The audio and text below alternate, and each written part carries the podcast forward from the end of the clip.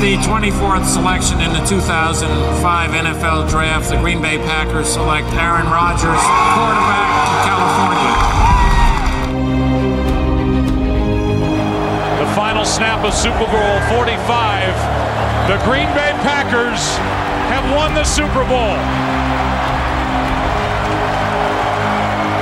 The Lombardi Trophy is coming home. Ja, hallo, bevor es losgeht, äh, gibt es von mir noch eine kleine Ankündigung. Ich sitze hier gerade am Schnitt und habe festgestellt, dass es mal wieder äh, ein paar Probleme bei der Aufga Aufnahme gab und die Tonspuren so ein bisschen verschoben sind, weshalb es leider öfter vorkommt, dass wir uns durcheinander reden, vor allem ich und jeweils die anderen, weil wahrscheinlich meine Tonspur ein bisschen verschoben ist zu dem, was, die an was ich von den anderen aufgenommen habe. Ähm, es tut mir leid, das lässt sich für den Podcast jetzt leider nicht mehr fixen. Der ist auch zwei Stunden lang, dementsprechend äh, wäre es auch irgendwie Quatsch, den jetzt verfallen zu lassen oder ihn äh, nochmal aufzunehmen. Dafür reicht die Zeit leider auch nicht. Ähm, ich werde mich ein bisschen dran setzen, werde schauen, was man da in der Zukunft machen kann. Äh, Im besten Fall nehmen wir nächste Woche ein anderes Aufnahmeprogramm. Ähm, wenn ihr da Vorschläge habt, dürft ihr gerne mal den Packers Germany oder mir direkt at Nixmisanthropie ähm, auf Twitter schreiben und uns mal vorschlagen, was es da noch so gibt. Ähm, Entschuldigung nochmal, ich hoffe, dass der Podcast trotzdem interessant für euch ist und euch so einiges an Infos bringen kann. Hallo und herzlich willkommen zum Packers Talk Germany, Folge 36. Und diese Woche, in Woche 7, spielen wir zu Hause gegen die Oakland Raiders. Heute mit dabei sind der Chris. Der Einen Markus. schönen guten Abend. Und ich Nick natürlich auch. Und wie wir letzte Woche schon angefangen haben, wollen wir diese Woche wieder so ein bisschen unsere Bold Predictions angucken. Ähm, zusammenfassend lässt sich sagen, dass Markus und ich ziemlich verhauen haben. Wer jetzt ziemlich gut war, war aber Chris. Chris hat ein 24-21 getippt, 23-22 als Ergebnis, der ist jeweils ein Punkt vorbei. Das ist schon ziemlich stark. Respekt dafür. Mhm. da lass dann hm, los, okay. ähm, da, da habe ich mir die Glaskugel von Markus Und eine, so. eine der Bold Predictions ja, war ja auch richtig, dass Crosby mindestens drei Field Goals kickt, hast du ja auch getroffen. Ähm, warst du besser als wir? Ja. Wir haben alles verhauen. Na, wort, wortwörtlich. Ja, wollen wir dann gleich anfangen mit der Review zu den Defense? Zu der Defense, Entschuldigung, meine Damen und Herren.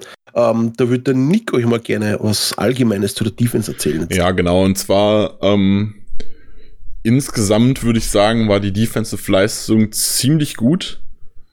Es gab immer wieder so ein bisschen so einzelne Geschichten, da werde ich gleich nochmal im Einzelnen drauf kommen. Immer wieder, wo es gab, wurden ein paar Big Plays zugelassen, die natürlich nicht so schön sind. Was man aber sagen muss, ist, dass wir, obwohl es diese Big Plays gab, obwohl es Turnover gab, haben wir, also ich glaube, wir hatten drei Turnover, wenn ich es gerade richtig im Kopf habe, ähm, haben wir quasi keinen Touchdown zugelassen. Warum keinen Touchdown? Karrion Johnson hat auch einen Touchdown gemacht. Ganz einfach, weil der Touchdown sehr, sehr fragwürdig ist. Bei aller Diskussion über die Refs und komische Calls kann man den Call eigentlich an allererste Stelle stellen. Ähm, aus den TV-Perspektiven, die ich gesehen habe, sah es eher nach kein Touchdown aus. Dann ist der Line Judge, der eigentlich näher am Geschehen steht, zeigt an, dass der nicht drin war und dass es ein First Down für die Packers ist. Es war ja ein Force Down, also es wären Turnover und Downs gewesen. Ähm, das heißt, es entscheidet nicht nur zwischen, ob die ein Field Goal schießen oder ein Touchdown machen, sondern es entscheidet in dem Fall zwischen sieben Punkten Touchdown und Ballbesitz Packers, was ja schon eine sehr, sehr große Entscheidung ist. Ähm, und dann kam danach der andere Line Judge kam hin und zeigt einen Touchdown an. Der, äh, der Chef-Referee zeigt auch erst schon an First Down Packers, dann macht er sein Mikrofon an und erzählt, es wäre ein Touchdown. Was halt irgendwie sehr, sehr kurios ist.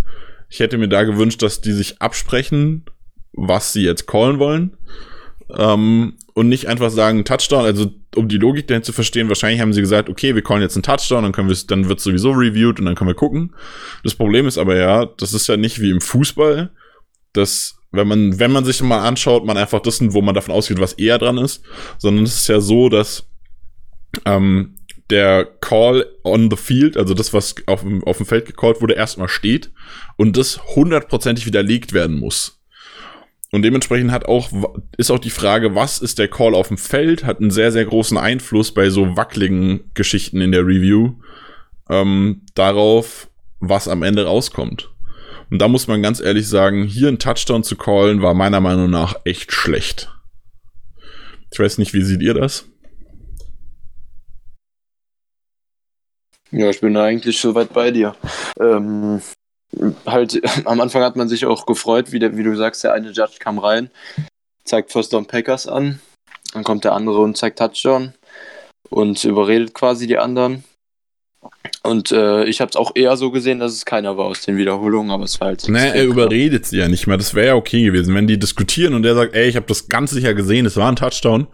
Okay, soll so sein, aber die haben ja nicht geredet.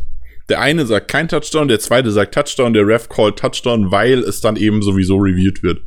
Und das in der Schlussfolgerung finde ich echt schrecklich. Also das finde ich einen sehr, sehr schlechten Call.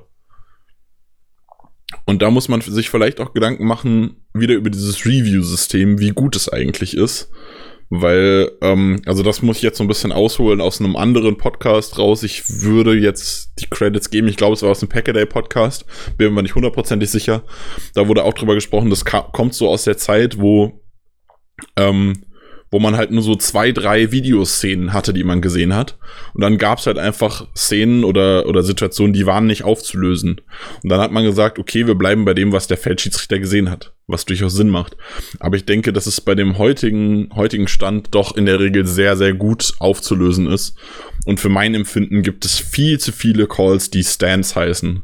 Also es gibt ja die Möglichkeit zu overturn, Stands oder ähm, das zu confirmen. Der Ref kann auch sagen, es ist confirmed, das heißt, sie sind sich hundertprozentig sicher. Also es gibt die Option, sie sind sicher, dass es falsch ist, dann ist es ein Overturn. Hundertprozentig sicher, dass es richtig ist, dann confirmen sie den Call. Oder sie sagen, wir sind uns nicht sicher und dann bleibt der Call bestehen. Und ich finde, es sollte viel mehr die beiden Extremer geben und dieses Call Stance sollte viel öfter rausgenommen werden. Ja, finde ich auch. Also da bin ich genau bei euch. Also ich fand das auch sehr, sehr dubios, den Call. Weil ich bin, ich habe das Spiel angeschaut mit meinem iPad im Bett, habe mir extra den Wecker gestellt, habe ein bisschen vorgeschlafen und dann kam der Touchdown und ich habe mir gedacht, so, äh, ähm, ja, also ich hätte ihn definitiv reviewed, eigentlich. Ja. I don't know. Es ist, wie es ist.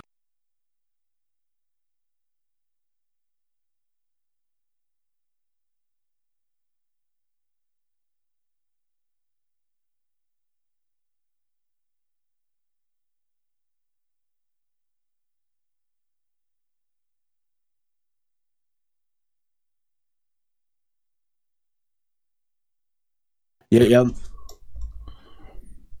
Ja, ich, ich meinte ja damit quasi, ich, ich hätte mir, ich hätte ihn reviewed, quasi mit der Packers-Brille. ja, es ist. Ja, aber du, du kannst ihn ja nicht reviewen, weil es eben ein Scoring Play ist, dann wird sowieso reviewed. Also man kann es nicht challengen. Ja. Ja, sowieso, jeder Scoring Play, ist eh klar. Ja.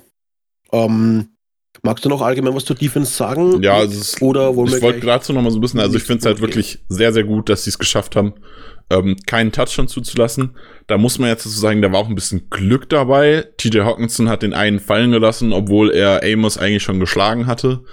Ähm, das ist so, das ist so der Touchdown, den man eigentlich zugelassen hätte. Und ansonsten hat man wirklich, weil meiner Meinung nach war das von Kyrian Johnson kein Touchdown, hat man trotz drei Turnovern und mehreren Big Plays keinen Touchdown zugelassen. Fünf Field Goals, das wäre richtig, das ist eine richtig, richtig starke Defense gewesen, meiner Meinung nach. Ja, ich, ich finde auch, jetzt auch zum allgemeinen Teil kann man unsere Defense in der Red Zone einfach jetzt nach sechs Spielen extrem stark aussieht. Ich glaube, wir sind da auch Statistik, da habe ich jetzt gerade nichts zu, aber ich habe, glaube ich, was auf Twitter oder Instagram gelesen, dass wir statistisch da auch in fast allen Red Zone ähm, Statistiken in den Top 3 und Top 5 drin sind. Also dieses ganz klassische Band Button und Break macht unsere Defense halt extrem stark in dieser Saison bisher. Ja, also sie ist, die gegnerischen Teams äh, machen in 50% der Red Zone Touch äh, Red Zone äh, Besuchen einen Touchdown und das ist der geteilte achte Platz in der NFL. Ja, okay. Man Ja. muss mal aber ganz Ähm, kurz, äh, letzte Saison waren es 61 Prozent, also es ist eine enorme Steigerung zu letzte Saison. Es ist auch die Statistik, die für uns spricht. Also wir haben 56 Rushing Yards zugelassen und wir haben 243 Over the Air zugelassen, was eigentlich völlig in Ordnung war. Die Completion Percentage von Matthew Stafford war auf 18 von 32, also das war definitiv in Ordnung, was wir quasi in der Defense gezeigt haben, auch von den Statistiken. Weil insgesamt haben sie Yards bei Play nur 5,4 äh, geschafft gegen unsere Defense und Trotz Big Plays, also trotz einem sech- 66 Yards Pass auf Golladay, ja, ja, trotz einem trotz 58 Big Plays, Yards Plus auf Marvin Hall. Also da war so einiges dabei. Kyrian Johnson hat auch einen für 20 gefangen. Ja. Also da waren einige Big Plays dabei. Dafür ist das Ja. richtig stark. Ja, da will ich dann Nick eh noch was dazu sagen, wegen den guten äh, Rushing Yards, wenn wir nur 56 Ru- Rushing Yards zugelassen haben. Das hat auch einen bestimmten Grund. Da würde ich dann Das kommt aber noch ein bisschen später erst. ja, ich weiß, ich weiß. aber ich glaube, du wolltest noch was über Jair Alexander noch reden, weil der Junge hatte wieder mal. Genau, also. Jair Alexander hat also schon im ersten Play, also ich habe, ich muss dazu sagen, ich habe das Spiel nicht live geguckt, ich habe mir die Nacht tatsächlich Schlaf gegönnt, äh, hab's nachgeguckt, hab das erste Play gesehen und dachte mir nur so, irgendwas ein Play, aber damn Jair Alexander, der ist, also das war wirklich so geil, er sieht, dass der, dass der Flea-Flicker-Pass zurück zu Stafford kommt, in dem Moment dreht er um, sieht, dass äh, King seinem Receiver nicht äh, hinterherkommt und zieht nach hinten durch und tackelt den noch und rettet so den Touchdown. Ähm, und quasi vier Punkte, weil das ist nur ein Field Goal geworden dann danach. Ähm, oh, was ein Play. Richtig, richtig, richtig stark. Ich glaube, ähm, statistisch hat Jair Alexander einen einzigen Pass zugelassen. Und das war äh, so ein Drei-Yards-Ding auf McKissick, den äh, Backup-Running Back. Also so ein, so ein mehr oder weniger Screenplay. Ähm, das ist der einzige Pass, den Jair Alexander in der Coverage zugelassen hat im ganzen Spiel. Unnormal stark. Wirklich richtig, richtig, richtig gut. Ja, das hat er echt fein gemacht. Also auch Lob von mir, Jair Alexander, Hut ab. Hey. Von Woche zu Woche denkt man sich, er kann sich nicht steigern und dann denkt man sich jede Woche dann so, what the fuck, jetzt hat er, sich, hat er noch einmal eine Schippe draufgelegt. Also da frage ich mich nur, wo, frage ich mich echt dann nur, wo ist das Ende? Also wann, wann ist es vorbei mit seiner, quasi wann kommt er äh, auf, auf sein, auf sein High-End-Level äh, dann an? The sky is the limit. Ich wollte es gerade auch sagen. Ja, ähm, wollen Ja. wir dann gleich weitermachen mit dem nächsten Herrn, den du quasi noch Hooligan beziehungsweise auch nicht Hooligan willst, Mr. Kevin Genau, bei King. Kevin King gibt's. Ähm, ich, ich möchte ihn jetzt gleich noch ein bisschen verteidigen, aber lobende Worte gibt's trotzdem nicht. Ähm, da fehlt die Quickness, da fehlt ein bisschen das Speed, hat mehrmals die Coverage versaut. Also gegen Golladay ganz am Anfang halt bei dem Flea Flicker. Da, also er hat nicht auf den Run reagiert, er hat einfach die Coverage verloren. Ähm, gegen Marvin Hall war auch er, der die Coverage ver äh, verpasst hat bei dem 58 Yards Pass. Und auch sonst hat er Schwierigkeiten. Also gerade Golladay hat ihm dann einen sehr, sehr schwierigen Tag gemacht wieder. Ähm, was ein sehr, sehr komisches Play war, wo ich mich auch sehr geärgert habe, ähm, war, da steht er hinter Tremont und Tremont guckt nach vorne. Es ist laut im Stadion, weil wir sind bei den Packers, die Gegner sind auf dem Feld mit der Offense, dann soll es laut sein. Das war die letzte Saison nicht so, aber momentan geht das wirklich gut. Ähm, und dann zeigt er Tremont, dass er den Inside Receiver covern soll. Von hinten. Der hat keine Augen hinten am Kopf. Also da dachte ich mir, also natürlich war dann der Inside Receiver der, der 20 Yards macht. Also ähm, das war ein, da dachte ich mir in dem Moment so, denk doch mal ein bisschen mit, bitte. Aber was es lobend zu erwähnen gibt, das ist auch was, das muss ich, nehme ich auch von woanders quasi. Und zwar hat Aaron Nagler das äh, auch gesagt, das ist mir schon im Spiel aufgefallen. Ähm, und hat er jetzt nochmal gesagt, deswegen möchte ich jetzt, jetzt auch nochmal erwähnen, Aaron, äh, Kevin King spielt trotz diverser Verletzungen. Der hat die Woche zwei Verletzungen gehabt. Er spielt trotzdem, äh, gerade mit dem Hintergedanken, dass Tony Brown, unser Cornerback 3 für außen, wenn man Tremont für den Slot mal wegnimmt, äh, ja auch momentan verletzt ist und nicht spielt, schon seit zwei Wochen, ist es sehr, sehr stark und sehr, sehr wichtig, dass Kevin King spielen kann. Sonst wäre halt Tremont außen und Josh Jackson innen die nächste Option wahrscheinlich. Ähm, was mir dann schon wieder gar nicht gut gefallen würde. Ähm, also sehr gut, dass er spielt. Dass dann mit den Verletzungen auch so ein bisschen die Speed und die Quickness fehlt, ist auch irgendwie klar. Ich hoffe, dass der Junge jetzt endlich mal gesund bleibt und nicht nur eben so gesund, dass er spielen kann, sondern auch in den Spielen gesund ist. Das wäre sehr schön. Aber mir gefällt es, dass er jetzt, obwohl er so viel kritisiert wurde, beziehungsweise vielleicht sogar gerade weil er so viel kritisiert wurde, dass er so viel verletzt ist, trotz der Verletzungen jetzt spielt und auch wenn man jetzt, wenn er jetzt irgendwie diese zwei, drei Big Plays zugelassen hat, hat er ansonsten ein ganz, guten, ganz gutes Spiel gehabt. Ja, also ich sehe das genauso wie, wie Nick eben, ähm, einfach Hut ab vor Kevin King, dass er einfach quasi jede Woche dabei am Feld steht eben und sein Mann steht und spielt. Und dass er, ähm, wie gesagt, es ist einfach nur, auch wenn er jetzt quasi durch die Verletzung beeinträchtigt ist, es ist einfach die Energie, die er mitbringt, wenn er am Feld steht, weil Jay Alexander und Kevin King mögen sich sehr.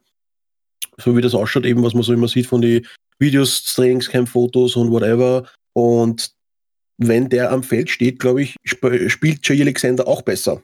Beziehungsweise spielt Kevin King besser, weil Jay Alexander auf dem Feld steht. Also, die pushen sich da gegenseitig. Die ganze Defense pusht sich da gegenseitig. Und ja, das macht einfach Spaß, unsere Defense zuzuschauen, wenn die da ihr Ding abziehen. Ja, ähm, also wenn du zu Kevin King nichts mehr hast, dann würde ich sagen, gehen wir zum nächsten Punkt. Warte, warte mal kurz, hat, hat Chris Punkt, vielleicht noch was zu Kevin King zu sagen? Ja. Uh, ja, Chris. Nee. Okay, dann geh gerne weiter. Alles klar. Na dann, hab's ja vorhin schon erwähnt, eben äh, die Rushing Yards. Wir haben genau 56 Rushing Yards von den Lions zugelassen. Und mitverantwortlich für diese 56 Yards, die wir nur zugelassen haben, ist ein gewisser Mann. Und da will euch jetzt der Nick auch wieder was dazu sagen. Genau, und dieser Bitte Mann schön. heißt Dean Lowry. Ähm, Dean Lowry hat statistisch gesehen ein schwaches Spiel. Drei Tackles, ein Assisted Tackle sind vier insgesamt, sonst nix. Aber Dean Lowry hat ein richtig starkes Spiel gemacht.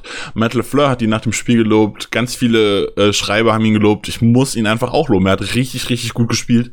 Äh, bezeichnend für das, was, was Dean Lowry gemacht hat, ist ähm, ein Play.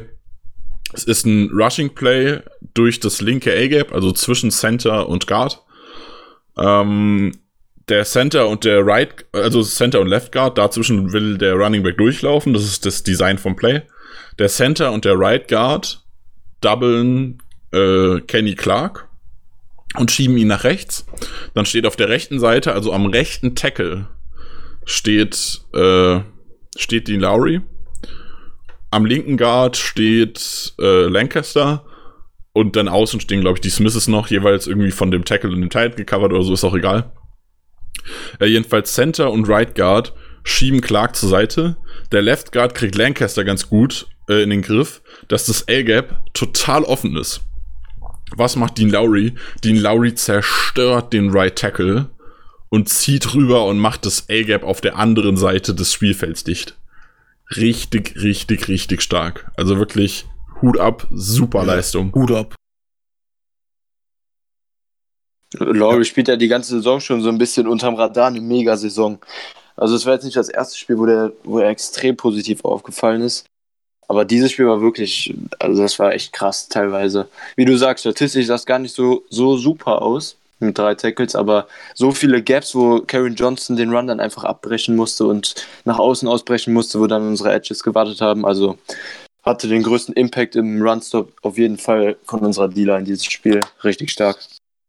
Ja, das ist mir auch aufgefallen. Also das hätte ich jetzt definitiv auch ähm, äh, erwähnt gehabt, dass einfach Dean Laurie eine Mörderpartie gespielt hat. Auch wenn man quasi jetzt nicht so wirklich wahrgenommen hat, wahrgenommen hat, aber wenn man halt genau darauf geachtet hat, bei den bei die Runplays war er immer mit dabei, hat irgendwo die Hand dabei gehabt, hat den Assist gehabt oder hat eben, so wie gerade Nick gesagt, einfach diesen Mörder-Tackle gemacht von Right Tackle, den er sich, von dem er sich gelöst hat und einfach dann ins A-Gap gezogen ist. Also Hut ab, echt.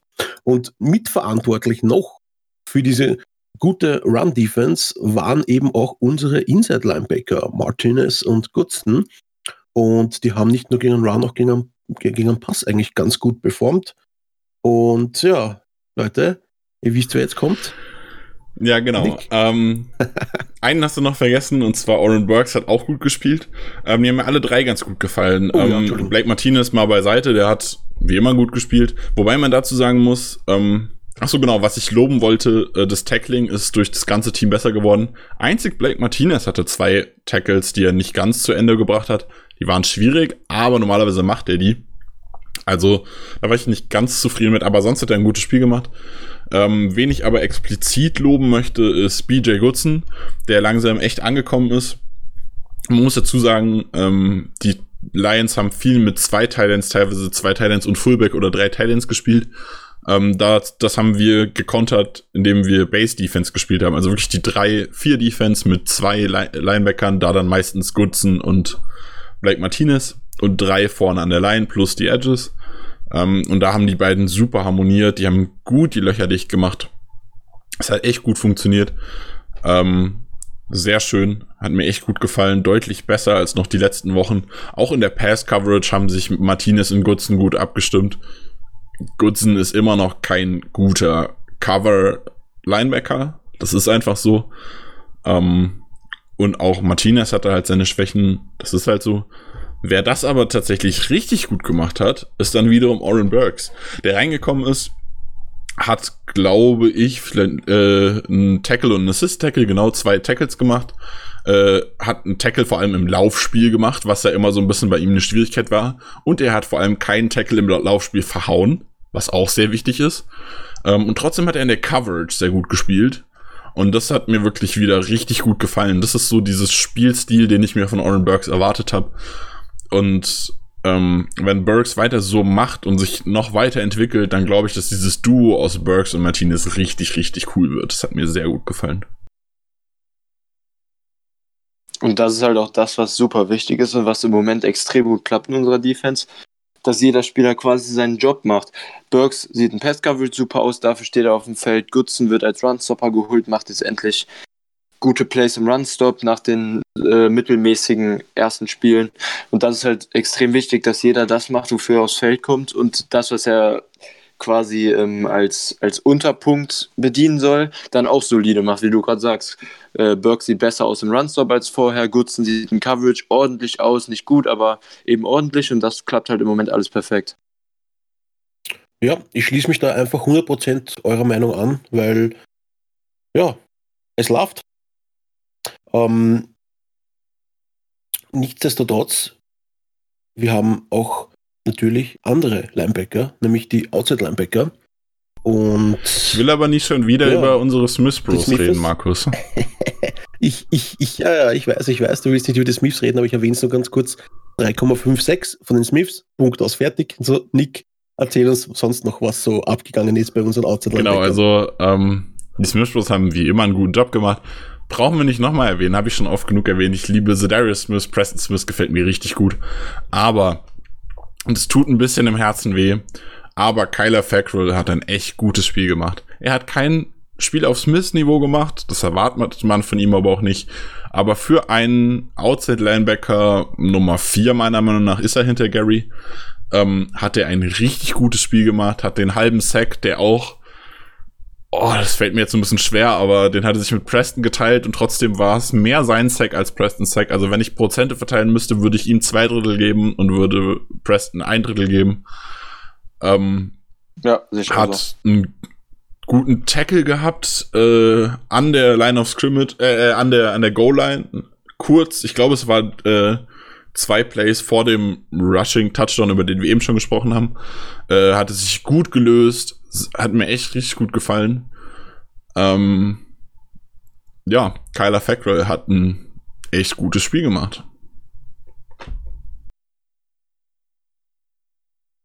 Ja, fand ich auch. Also wie gesagt, wie ich Kyler Fackrell performen gesehen habe, habe ich mir gedacht, okay, da wird Nick wohl jetzt da ein paar positive Worte finden, die er auch gefunden hat gerade. Das hat mich sehr gefreut, ja. Weil er hat ja wirklich sein Fett abbekommen die letzten Wochen von Nick. Und ja, jetzt hat er sich ein bisschen reha rehabilitiert wieder. Ähm, ja, ich würde sagen, wir kommen weiter. Ähm, noch zum Backfield, weil wir haben ja schon Jay Alexander und Kevin King erwähnt gehabt. Aber das Backfield besteht aus mehr als den beiden. Und ja, der Nick will euch noch was zu Will Redmondon und zu Jandon Sullivan sagen. Bitte genau. Ähm, ich habe es mir notiert als, sie sind nicht Daniel Savage. Ähm, das merkt man. Also man merkt bei beiden, vor allem bei Will Redmond, dass er doch so ein bisschen immer diese Closing Speed, was bei Savage halt enorm geil ist, das fehlt Redmond so ein bisschen. Da hätte er zwei, drei Plays, waren da, wo ich mir dachte so, boah, Savage hätte die gemacht. Aber äh, nichtsdestotrotz haben beide einen richtig guten Job gemacht. Vor allem Sullivan super solide getackelt, alles weggetackelt, was in seine Nähe kam. Ähm, den einen, ich glaube, das Big Play auf Marvin Hall, wenn ich es richtig im Kopf habe, äh, was Kevin King da aufgegeben hatte, hat auch Chanton Sullivan weggetackelt. Also der hat wirklich ein echt gutes Spiel gemacht. Und auch äh, diese Closing Speed bei Will Redmond hat mir besser gefallen als bisher. Ähm, ist mir so ein Play im Kopf geblieben, wo Carrion Johnson äh, Inside durchbricht. Ich glaube, es war das rechte L-Gap. Ähm, Will Redmond steht irgendwie 20 Yards tief und nach 5 Yards ballert Will Redmond den um. Also wirklich richtig cool. Ähm, wie gesagt, es ist, sie sind nicht Daniel Savage und es würde mich trotzdem sehr freuen, wenn Daniel Savage wieder gesund wird. Aber sie haben trotzdem ein echt gutes Spiel gemacht gegen die Lions. Ja, magst du noch was dazu sagen, Chris? Ja, ich würde auch einfach nur sagen, wenn, wenn deine Backup-Safeties reinkommen und beide keine Fehler machen, was auf der Position halt extrem wichtig ist, dann kann man einfach nichts anderes als zufrieden sein. Da kann ich nur zustimmen. Also ja. noch besser formuliert als ich. Ja. Ja, ich, ich, ich habe zum dritten Mal schon Ja gesagt, Leute. Es gibt einfach nicht mehr zum Sagen als Ja. Also was willst du mehr? Wenn deine Defense im Hinten, also wenn Daniel Savage einfach broken ist gerade und Next Man Up, Baby. Und sie haben es gerockt, die beiden. Also sie haben nicht schlecht gespielt, dafür, dass sie eben Second String sind. Nicht schlecht gespielt, sie haben super gespielt. Aber gut, ich würde sagen, das war's jetzt mit der Defense. Ähm, magst du noch, Chris oder Nick, irgendwas abschließend zu der Defense sagen, bevor wir zu der Offense gehen, die der Chris dann für euch machen wird? Für mich ist alles gesagt zur Defense. Okay. Na perfekt. Dann würde ich sagen, wir starten mit der Review der Offense jetzt. Und der Chris würde euch jetzt mal allgemeine Stats verraten zu dem Spiel, was die Offense aufs Board gelegt hat. Genau. Ja, ja mal ganz nüchtern die Stats angeguckt, haben wir 447 Total Yards gemacht, davon 277 Passing, also wieder für Rogers Verhältnisse zumindest nicht besonders viel, aber dafür 170 Rushing Yards und hat eine Third Down Percentage von 33 Prozent. Das sind so mal die nüchternen Fakten aus dem Spiel. Ähm, 400, knapp 450 Total Yards kann man auf jeden Fall im Gegensatz zu den Lions, die, glaube ich, ungefähr bei, bei 300, also fast 150 Total Yards weniger standen, ähm, mitnehmen. Und vor allem das Rushing Game sieht halt mittlerweile nach, der, nach dem Cowboys Game jetzt auch wieder ziemlich gut aus, wie das unter Lafleur einfach auch sein muss für das Scheme und wie man das erwartet hat Kurz eine Anmerkung dazu, die mir gerade eingefallen ist, weil du äh, angesprochen hast, dass wir so viel mehr Yards haben. Ähm, wir haben ja auch defensiv keine Turnover gemacht, da wirst du gleich noch hinkommen. Ähm, und gerade diese 150 Yards sind ganz wichtig. Es ist nämlich das erste Spiel, das die Packers, ich glaube, wenn ich es richtig im Kopf habe, seit 2013 gewinnen, wo wir drei Turnover äh, verloren haben, aber keinen gewonnen. Und das muss man ganz ehrlich sagen, statistisch gesehen ist das eine super Leistung von der Offense. Ja, genau. Vor allem, wenn man sich anguckt, wo die Turnover waren. Ähm, wie du sagst, komme ich gleich auch noch zu bei den positiven und negativen Punkten, aber kann man ja schon mal sagen, die eine Interception von, von Shepards Helm, die da abprallt, war quasi an der 1 gedroppt. Wäre wahrscheinlich ein Touchdown gewesen. Das Fumble von Jones war auch schon in der Hälfte der Lions. Ähm, genau, also zwei Plays auf jeden Fall schon mal, die ziemlich wahrscheinlich Punkte, beziehungsweise das eine Play ein Touchdown gewesen wären.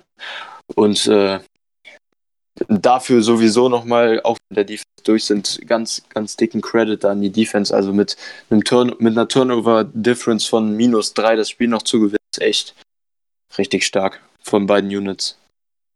Ja, sehe ich auch so, weil ähm, ja, Offense win Games, aber Defense win Championship und die Defense hat uns im Spiel gelassen.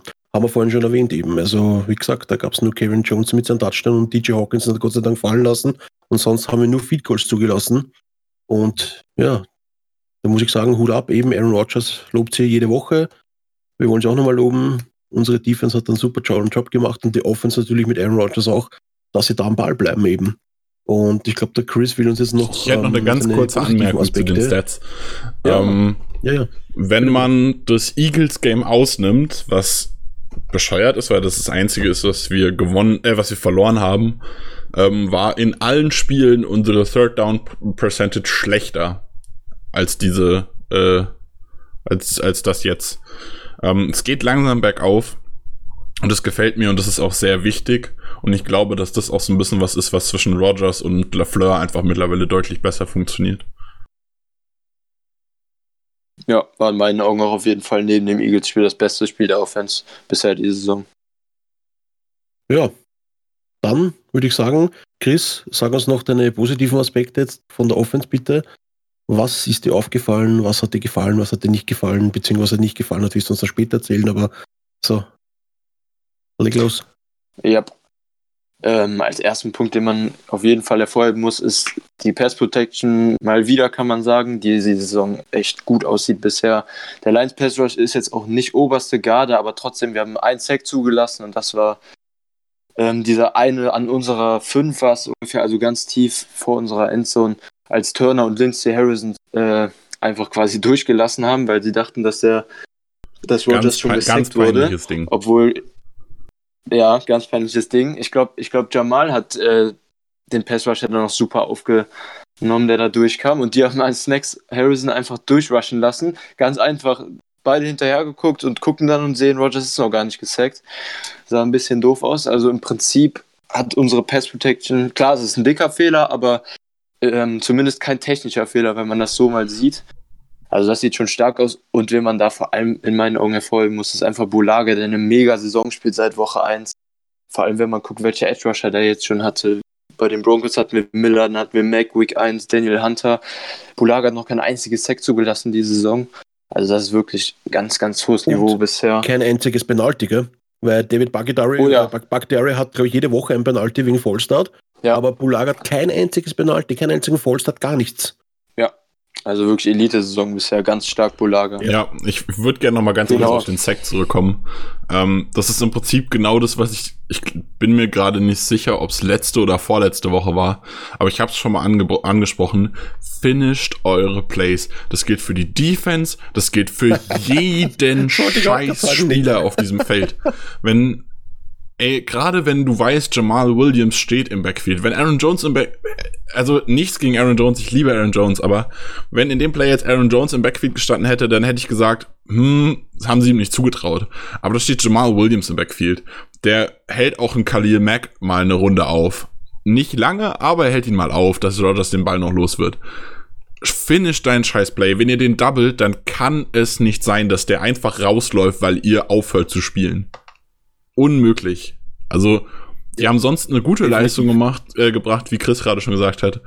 Aber das Play war echt daneben. Ja, wirklich. Finisht eure Plays, Leute, bis zum Schluss. Wenn das Pfeifer pfeift, dann ist vorbei.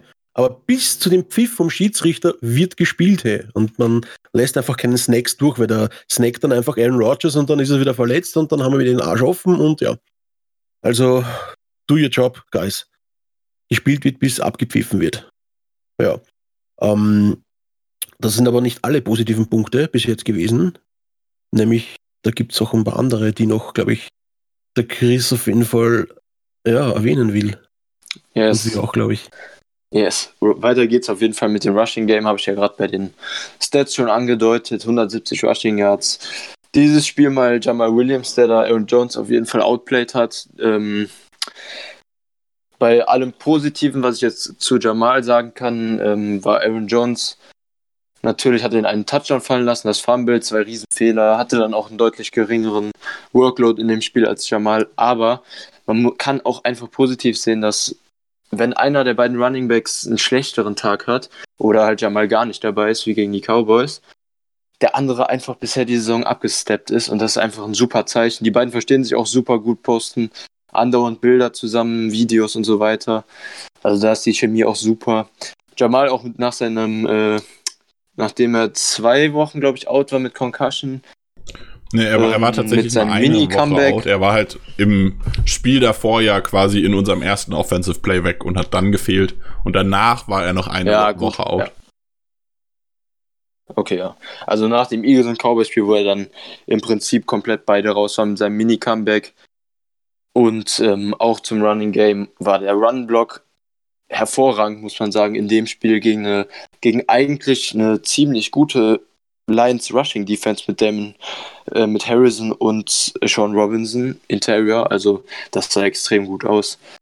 Ja, auch loben muss man in dem Spiel, finde ich, auf jeden Fall unser Quarterback Aaron Rodgers, der extrem akkurat aussah, starkes Decision-Making hatte in dem Spiel, im Prinzip keine Fehler gemacht hat ähm, und die Interceptions auch beide wieder in meinen Augen nicht verschuldet hat. Ähm, beide, also nur eine, das andere war ja Fumble beim, beim Punt Return, also die Interception wieder in meinen Augen nicht verschuldet hat. Der war ein bisschen in den Rücken geworfen, der Pass auf Shepard, aber ich finde, der Pass, er musste so kommen, weil der Verteidiger relativ klar in Shepards Route drin stand. Also in den Lauf konnte er nicht werfen. Für mich war das der richtige Back-Shoulder. Und ähm, ja, zu Shepard kommen wir, kommen Ich wir wollte sagen, äh, da noch. würde ich meinen Kommentar gleich abgeben, wenn wir über Shepard reden. Ja, genau. Ähm, der letzte Punkt, den ich positiv noch hervorheben will und muss, wo ihr mit Sicherheit auch noch was zu zu sagen habt, ist natürlich unsere, unsere Nummer 13, Alan Lazard, der einfach sein Game 14. Nein, der ist die 13, Mann. 14? 13, Ich habe ne? mich vorher schon gewundert, als du in der Vorbesprechung Was? 14 gesagt hast. Ich dachte, das wäre einfach nur ein Fehler, so die 14 ist Gott. Lazar. Egal, ha haben wir überhört. Äh, ja, Entschuldigung. Ich bin heute nicht ganz fit, tut mir leid. Ja, ganz kurz, der einfach sein Career Game hatte auf jeden Fall, kam er letzte Saison aus dem Jaguars Practice Squad zu uns, hatte letzte Saison, glaube ich, nur einen Catch. Und jetzt kommt er rein. Rogers hat im vierten Quarter sich ihn quasi sogar gewünscht und einfach abgesteppt zu einer Zeit im Spiel, als kein anderer Passcatcher und Right Receiver es konnte. Hat dann das Game-Changing Play mit seinem Touchdown gemacht und auch zwei wichtige First Downs noch geholt. Also Riesenspiel, da habt ihr jetzt bestimmt auch noch was Lobendes zu zu Ich sagen. würde, bevor ich ihn lobe, mich damit äh, mal damit anfangen, mich bei ihm zu entschuldigen. Äh, mir ist jetzt nämlich nach dem Spiel, ich finde ihn zwar die ganze Off- Offseason schon ziemlich cool, mir ist jetzt nach dem Spiel aber aufgefallen, du hast es gerade schon so ein bisschen angesprochen, dass ich ihn, glaube ich, letztes Jahr ziemlich in die Pfanne gehauen habe. Ähm, als er zu uns kam, habe ich gesagt, er kam, er kommt aus dem Practice Squad der Jaguars und die Jaguars hatten letzte Saison ein echt mieses Receiving Squad. DJ Shark geht jetzt steil diese Saison, aber letzte Saison waren die echt alle richtig mies. Und dann habe ich gesagt, wenn er selbst bei den Jaguars nur im Practice Squad war, dann kann er nichts, also dann kann der nichts. Ähm, lag ich definitiv falsch, muss ich mich jetzt entschuldigen. Und jetzt kommen die lobenden Worte, richtig stark, richtig gut gespielt. Ähm, vor dem Touchdown-Pass im Play davor hätte er fast noch einen richtig schön gefangen, auch in so einer, so einer linken Outroute, äh, die der Corner gerade noch so rausgefischt hat. Davor hat er schon einen guten Pass, danach hat er einen Sideline-Pass, wo er den Corner über den Haufen rennt, nochmal für drei, vier Yards extra. Richtig gutes Spiel gemacht. Und auch Aaron Rodgers scheint ihn ja voll zu mögen. Also, die haben ihren Locker nebeneinander, die sitzen im, im Meeting Room nebeneinander. Äh, Aaron Rodgers ist total begeistert von ihm. Der scheint äh, sehr, sehr gut. Also, der ist scheinbar der einzige Wide Receiver, der das komplette Playbook kann. Ähm, der scheint richtig gut auch die Defense zu lesen, was immer richtig geil ist. Vor allem, wenn du einen Aaron Rodgers als Quarterback hast, wenn ihr gleichzeitig die Defense lesen könnt und seid auf einer Wellenlänge, das kann nur geil werden. Und ich muss ganz ehrlich sagen, mit dem, was ich jetzt so weiß von Alan Lazar, ich habe dieses Spiel gesehen, ich bin richtig hyped. das verstehe ich nicht, hey, mir geht's genauso. Also, Alan Lazar, Baby, you are the man of the match, für mich zumindest. Und Leute, ihr müsst mal die Eier haben, hey, in den Huddle zu gehen, zu Aaron Rodgers und ihm zu sagen, hey, Alter, wirf mir den Ball auf die Route. Ja, Ich war, das nicht dir. das Touchdown-Play? Und er wirft dir den Ball. Also, wo, wo er halt davor ja. den Ball in Anführungszeichen Ja. fallen gelassen hat, der war halt wirklich stark verteidigt, wo er dann danach hingegangen ist und gesagt hat, ich will den nochmal bitte. Richtig geil. Ja, voll. Ja, und die Eier müsst ihr mal haben eben. Ich kenne das eigentlich nur von der Wante Adams, der das auch mal macht eben. Aber ey, das musst du mal bringen, hey. Du kommst da quasi rein als fünfter oder sechster Mann eigentlich, weil bei uns alle verletzt sind. Hey, gehst zu einem Rogers und sagst du, hey, wirf mir den noch einmal und ich fange dir. Und er wirft ihn perfekt. Er wirft diesen verschissenen Ball perfekt. Wenn diesen Ball Patrick Mahomes geworfen hätte, wäre überall, jeder hätte drüber geredet. Nein, aber Aaron Rodgers wirft und für alles das normal, weil Aaron Rodgers immer solche Bälle wirft. Und er wirft diesen Ball wirklich punktgenau in seine Hände, wo der Verteidiger nicht hinkommt, weil er quasi auf die linke Außenschulter, Backshoulder, über ihm drüber den Ball wirft. Also das ist einfach, ja, godlike. Das ist Und ganz, ganz großes der, Lob der geht raus an, den, an die Weichteile von Lazar, die 50% des Catches mitgemacht haben. ja, hat man in der Wiederholung gesehen. Ja, da hat er auch ein bisschen gestruggelt beim Catchen, weil er hat in der Hand gehabt wollte ihn dann zu sich ziehen und er ist dann ein bisschen weiter runtergerutscht, wo er dann erst unten safen konnte, quasi so ba Becken, Bauchhöhe. Was aber ja, tatsächlich also, gut war, das klingt jetzt voll dumm, ich habe das neulich in unserem Discord schon mal erklärt, er war eigentlich schon vor der Line of äh, vor der Goal Line mit dem Knie down, er wurde sogar berührt, wenn ich es richtig äh, verfolgt habe, aber er hatte den Pass noch nicht sicher. Und dementsprechend hat er dann, ist er nicht down, weil der Pass nicht gefangen war. Den Pass gefangen hat er erst, nachdem er in der Endzone ist und deshalb ist es ein Touchdown gewesen. Aber Nick, es ist schön, dass du das erwähnt hast, nämlich weil jetzt komme ich wieder auf diesen Spruch zurück, wo ich am Anfang gesagt habe, dieser Typ hat Eier aus Stahl, weil er so in den Hadel kommt. Und ja, okay, sehr gut. Passt. Und, also der, der, Nick hat quasi meine Pointe vollendet. ja. Um, und ich ja, finde, ja, ja, warte, eine Sache noch.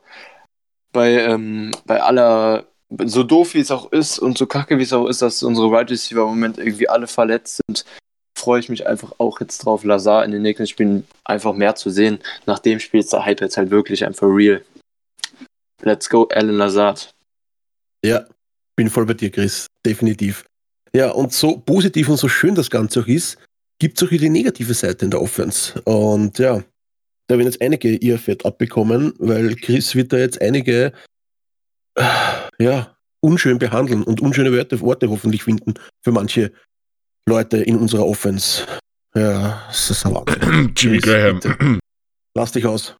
ich wollte gerade sagen, also ganz schön mit eigentlich nur bei einem, aber gut. Fangen wir mal an mit äh, Marquez Waldes Scantling, der in dem Spiel unser Right Receiver Nummer 1 war zum zweiten Mal und einfach wieder gezeigt hat, dass er es nicht sein kann und im Prinzip auch kein wahrer Wide Receiver 2 sein kann. Bei Waldes Scantling ist irgendwie das Ding, er hat einmal pro Spiel seinen Catch für 50 oder mehr Yards. Das ist auch super, das ist aber in meinen Augen einfach nicht genug für einen Wide Receiver 2, der schon seine 5 Catches im Spiel mindestens haben sollte. Und MVS ist, ist einfach ist ein super athletischer Wide Receiver, weshalb er auch immer sein Big Play quasi hat. Aber Route Running ist äh, defizitär und es, es, ist einfach bei Third Downs und so weiter, kann Rogers sich nicht auf ihn verlassen. Ich habe auch immer mehr das Gefühl, was ich in der Preseason ja schon angedeutet hatte, was man von sämtlichen Beatwritern äh, gelesen hat, dass Rogers und äh, MWS einfach noch nicht auf einer Wellenlänge sind und Rogers ihm irgendwie nicht das Vertrauen entgegenbringt, was, was er anderen Receivern entgegenbringt. Und ja, MWS ist in meinen Augen einfach nicht genug. Momentan zumindest ist auch erst seine zweite Saison, aber für die Wide Receiver zwei Positionen. Habt ihr da irgendwas zu sagen? Wie, ja, es wie bestätigt, Jetzt nach zwei Spielen sogar als Wide Receiver sich 1. im Prinzip so ein bisschen das, was schon ähm, beim Draft äh, eine große Sorge war, weshalb er ja auch erst relativ spät genommen wurde. Also ich glaube, wir haben ihn in der fünften Runde geholt, wenn ich es richtig im Kopf habe. Ähm, auch nach Jamon Moore, der mittlerweile ganz weg ist. Ähm, er ist halt groß, er ist schnell und dann hört es halt auch schon fast auf. Also das ist so ein bisschen das, was beim, beim Draft und? halt schon eigentlich da war und bekannt war und das bestätigt sich jetzt mit der Zeit leider immer so ein bisschen mehr. Ja. Und relativ gute Hände, finde ich, hat er noch. Also der Catch war wirklich ja, okay, ja, das definitiv auch. Wobei auch MBS schon ein, zwei Drops hatte diese Saison. Ja. Also das, davon kann man ihn auch nicht freisprechen. Ja. Er fängt, er fängt schwierige nee, ganz gut, dafür fängt dann halt auch mal nicht. Ja. Ja, klassischer Big Aber- Play Guy irgendwie. Aber Chris und Nick, man sieht defi- definitiv trotzdem die Steigerung vom letzten Jahr zu diesem Jahr, was Weil MWS das auf jeden hat. Fall. Also, Trotz allem, klar. obwohl er noch nicht auf dem Level Ja, ist, wo er sein Das könnte. definitiv. Aber es bleibt halt trotzdem, dass er einfach limitiert ist in dem, was er äh, so ein bisschen kann. Er hat viel Talent und mit dem, was er kann, kann der ja echt richtig gut werden. Er muss einfach nur konstanter werden. Das ist das Hauptproblem bei MWS, denke ich. Das sehe ich auch so. Ähm, das erinnert mich ein bisschen an unseren Devonta Adams, der am Anfang auch immer, ist es Mr. Bu- Butterfinger war, der immer wieder Drops hatte. Eben eventuell, wie gesagt, vielleicht kommt MWS äh, diese Saison noch oder nächste Saison auf einmal, geht der auf wie ein Germknödel. Ich weiß nicht, ob die Deutschen das kennen, ein Germknödel. Das gibt es bei uns in Österreich. Das ist so ein ähm, Germteigknödel mit einer Bovidel-Füllung drinnen. Saulecker. Mhm. Gibt's auf der Alm beim Skifahren. Kenn ich. ja, genau, so ist es. Nein, vielleicht muss der, muss der Germteig bei ihm noch ein bisschen aufquillen und das Bovidel schön warm drin werden und dann kann man irgendwann ordentlich reinbeißen mit viel Staubzucker drauf und dann tragt man die Früchte aus diesem fünften Runden-Pick von 2018. Ja, MWS, bitte, Zahn. Ja, Wir, was mir jetzt gerade noch eingefallen ist, äh, ist nicht mehr MWS-Thema. Ich weiß nicht, Chris, willst du zu MWS noch was sagen? Okay, dann Nee, will ich noch mal MWS ganz kurz zurückgreifen auf Alan Lazar, der mir, ähm, das ist mir jetzt aufgefallen und mir jetzt gerade wieder eingefallen, nachdem Markus eben Devante Adams erwähnt hat. Ähm, Adams hat ja seine Stärke gefunden, so ein bisschen in den kurzen Routes, ein Slant Route, eine In Route, so Dinger sind voll sein Ding. Ähm, Lazar könnte so ähnlich sein, aber mit Outroutes, eine Outroute, eine Corner Route, so Dinger, das sind sein Ding. Zumindest war es jetzt in dem Spiel so. Ich bin mal gespannt, wie es jetzt weiterläuft. Natürlich, also ich kann jetzt von seinem Playstyle nicht sagen, der kann nur Outroutes oder so, das ist nicht so. Aber wenn, also bisher, das ist mir jetzt aufgefallen, dass er da besonders glänzen konnte. Vielleicht ist es ja so sein Ding, so wie Devonta Adams halt diese, diese Slant Routes zum Beispiel hat, wo der halt grandios ist oder allgemein so die kurzen. Ist er vielleicht der, der nach außen dann eher mal einen Corner schlägt und das gute Play macht oder so. So wie MVS einen guten Inside-Fake hat und dann am Corner vorbei nach außen läuft, was bei ihm super stark ist. Also ich habe halt das Gefühl, die haben alle so ein bisschen so ihr Play, was recht gut funktioniert. Mal gucken, wie das so weitergeht bei uns. Ja, da bin ich auch noch gespannt. Ähm, ja, ich würde sagen, wir machen mit den Negativen weiter, weil es hat nicht nur MWS leider underperformed, eben es hat ja auch ein Geronimo Allison leider nicht das getan, was wir gerne gesehen hätten von ihm. Also als Nummer zwei war er leider nicht da, wo er sein hätte können, beziehungsweise wo er auch schon teilweise war mal in der Saison. Also er hat immer wieder Probleme mit die Drops eben und ich glaube, da will auch der Chris jetzt noch ein bisschen was dazu erzählen, zu Gmo. Ja, hast du eigentlich ganz gut eingeleitet. Es zieht sich irgendwie durch die ersten Wochen bei, bei Gmo komplett durch. Ähm, das, was ihn eigentlich in meinen Augen immer stark gemacht hat, seine, seine starken Hände und wenig Drops, also relativ gute ähm, Catch-Targets-Percentage quasi, fängt viele Bälle, die meisten Bälle, die in seine Richtung geflogen sind, ist die Saison irgendwie komplett verschwunden.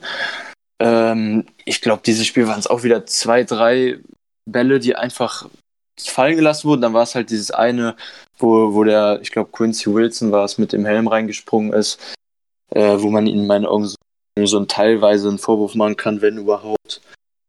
Ähm, aber davor waren halt auch schon zwei ganz miese Drops wieder drin. Da, ich, ich weiß nicht, was bisher los ist mit, mit Allison, aber das sieht bisher echt noch nicht gut aus. Und die Saison hat man sich wirklich viel erwartet. Nach dem letzten Jahr, wo er extrem stark reingestartet ist und sich dann verletzt hat, ähm, sieht es im Slot bisher jetzt die Saison noch nicht so gut aus. Und das hat sich jetzt auch im Lions-Spiel wieder bestätigt. Gucken, ob er Sonntag dabei ist. Er ist jetzt auch auf dem Concussion-Protokoll nach dem Spiel, nach dem Hit. Ja. Mehr will ich zu Allison also eigentlich gar nicht sagen, weil das Spiel irgendwie seine Saisonleistung bisher ein bisschen unterstrichen hat und noch ein bisschen runtergezogen hat. Graham, Graham. Graham. Graham, Graham. Ja, ich, zu Graham will ich eigentlich gar nicht viel sagen, weil, weil sonst dauert das irgendwie eine Stunde, wie wir jetzt darüber reden, aber ich bin mittlerweile einfach nur noch froh, wenn Graham nach der, wovon ich jetzt im Moment schwer ausgehe, gecuttet wird. 3,6 Millionen Deadcap hätte der, wenn wir in 2020 cutten, also nach der jetzigen Saison. ist, äh, jede Woche muss man sich nur noch aufregen. Das einzige gute Spiel war wirklich die Saison gegen die Cowboys. Ähm, und da habe ich auch schon gesagt, wenn man das als gutes Spiel schon bezeichnen muss bei den bestbezahltesten Teilen in der ganzen Liga, dann äh, läuft irgendwas falsch. Auch wenn das Spiel natürlich nicht schlecht war, aber ich, ich bin einfach nur froh, wenn Graham weg ist. Jede Woche nur dasselbe. Der, dieser eine Touchdown hat er gedroppt. Der war perfekt geworfen von Rogers und den hätte Graham easy gefangen bei den Saints, äh, bei den Saints früher sowieso, bei den Seahawks hätten auch noch gehabt. Aber Graham ist einfach nicht mehr, also das Geld ist er sowieso nicht wert, aber einfach kein Top-Athlet mehr, der früher war, was ihn bezeichnet hat. Blocken kann er sowieso nicht, auch wenn vorletztes Spiel besser aussah einmal. Aber ich, ich will gar nicht mehr groß über Graham reden. Ich habe jetzt auch keine Lust, ihn jede Woche wieder zu kritisieren. Ja, ich bin einfach froh, wenn nächste Saison unsere Titans, vor allem wenn ich mir unseren Titan Core im Moment angucke, wenn Sternberger jetzt wieder dabei ist, ab Week 9 wahrscheinlich. Tonyan noch jung. Lewis macht eine super Saison, sollte einfach auch mehr spielen. Wenn man sich das Verhältnis zu Graham im Moment anguckt, äh, ja, Graham brauche ich einfach nicht mehr.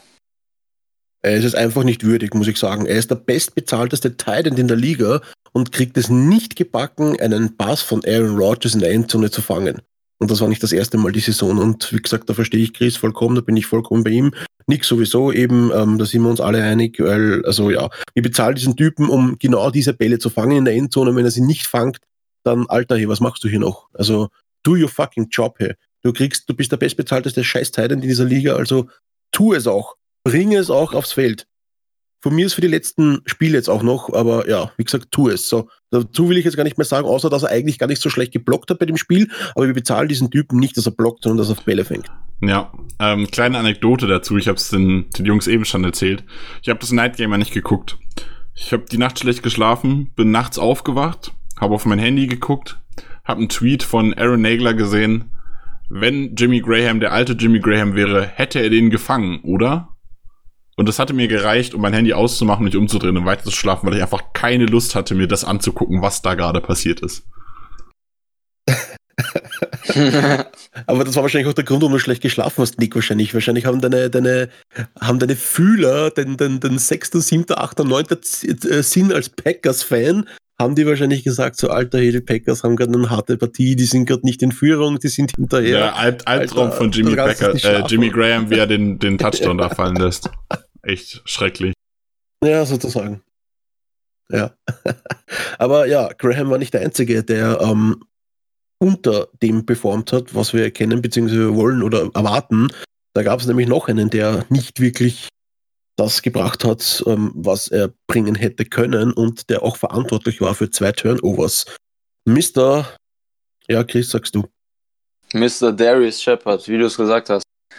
Zwei Turnover verschuldet, beide, beide ziemlich böse. Bei dem Punt äh, nimmt er den Vercatch nicht und hält den Ball nicht fest. Also pff, zwei Fehler, ganz dicke Fehler und das war ein guter Stop unserer Defense. Wir wären wieder schön im Game gewesen. Das war auch noch ziemlich am Anfang. Ja, und dann schenken wir den Field Position an unserer, ich weiß es gar nicht mehr genau, 40, 30, ich weiß es einer äh, genau. Ich glaube, an der 43 haben sie begonnen und an der 35 haben sie das Field Goal geschossen, wenn ich es richtig im Kopf habe.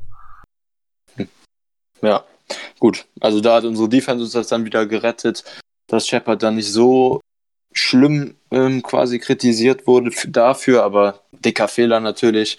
Die Interception habe ich eben schon angesprochen. Muss er einfach fangen. Geht einfach durch die Hände durch gegen die Face Mask, poppt dann hoch, dass Coleman den einfach easy picken kann.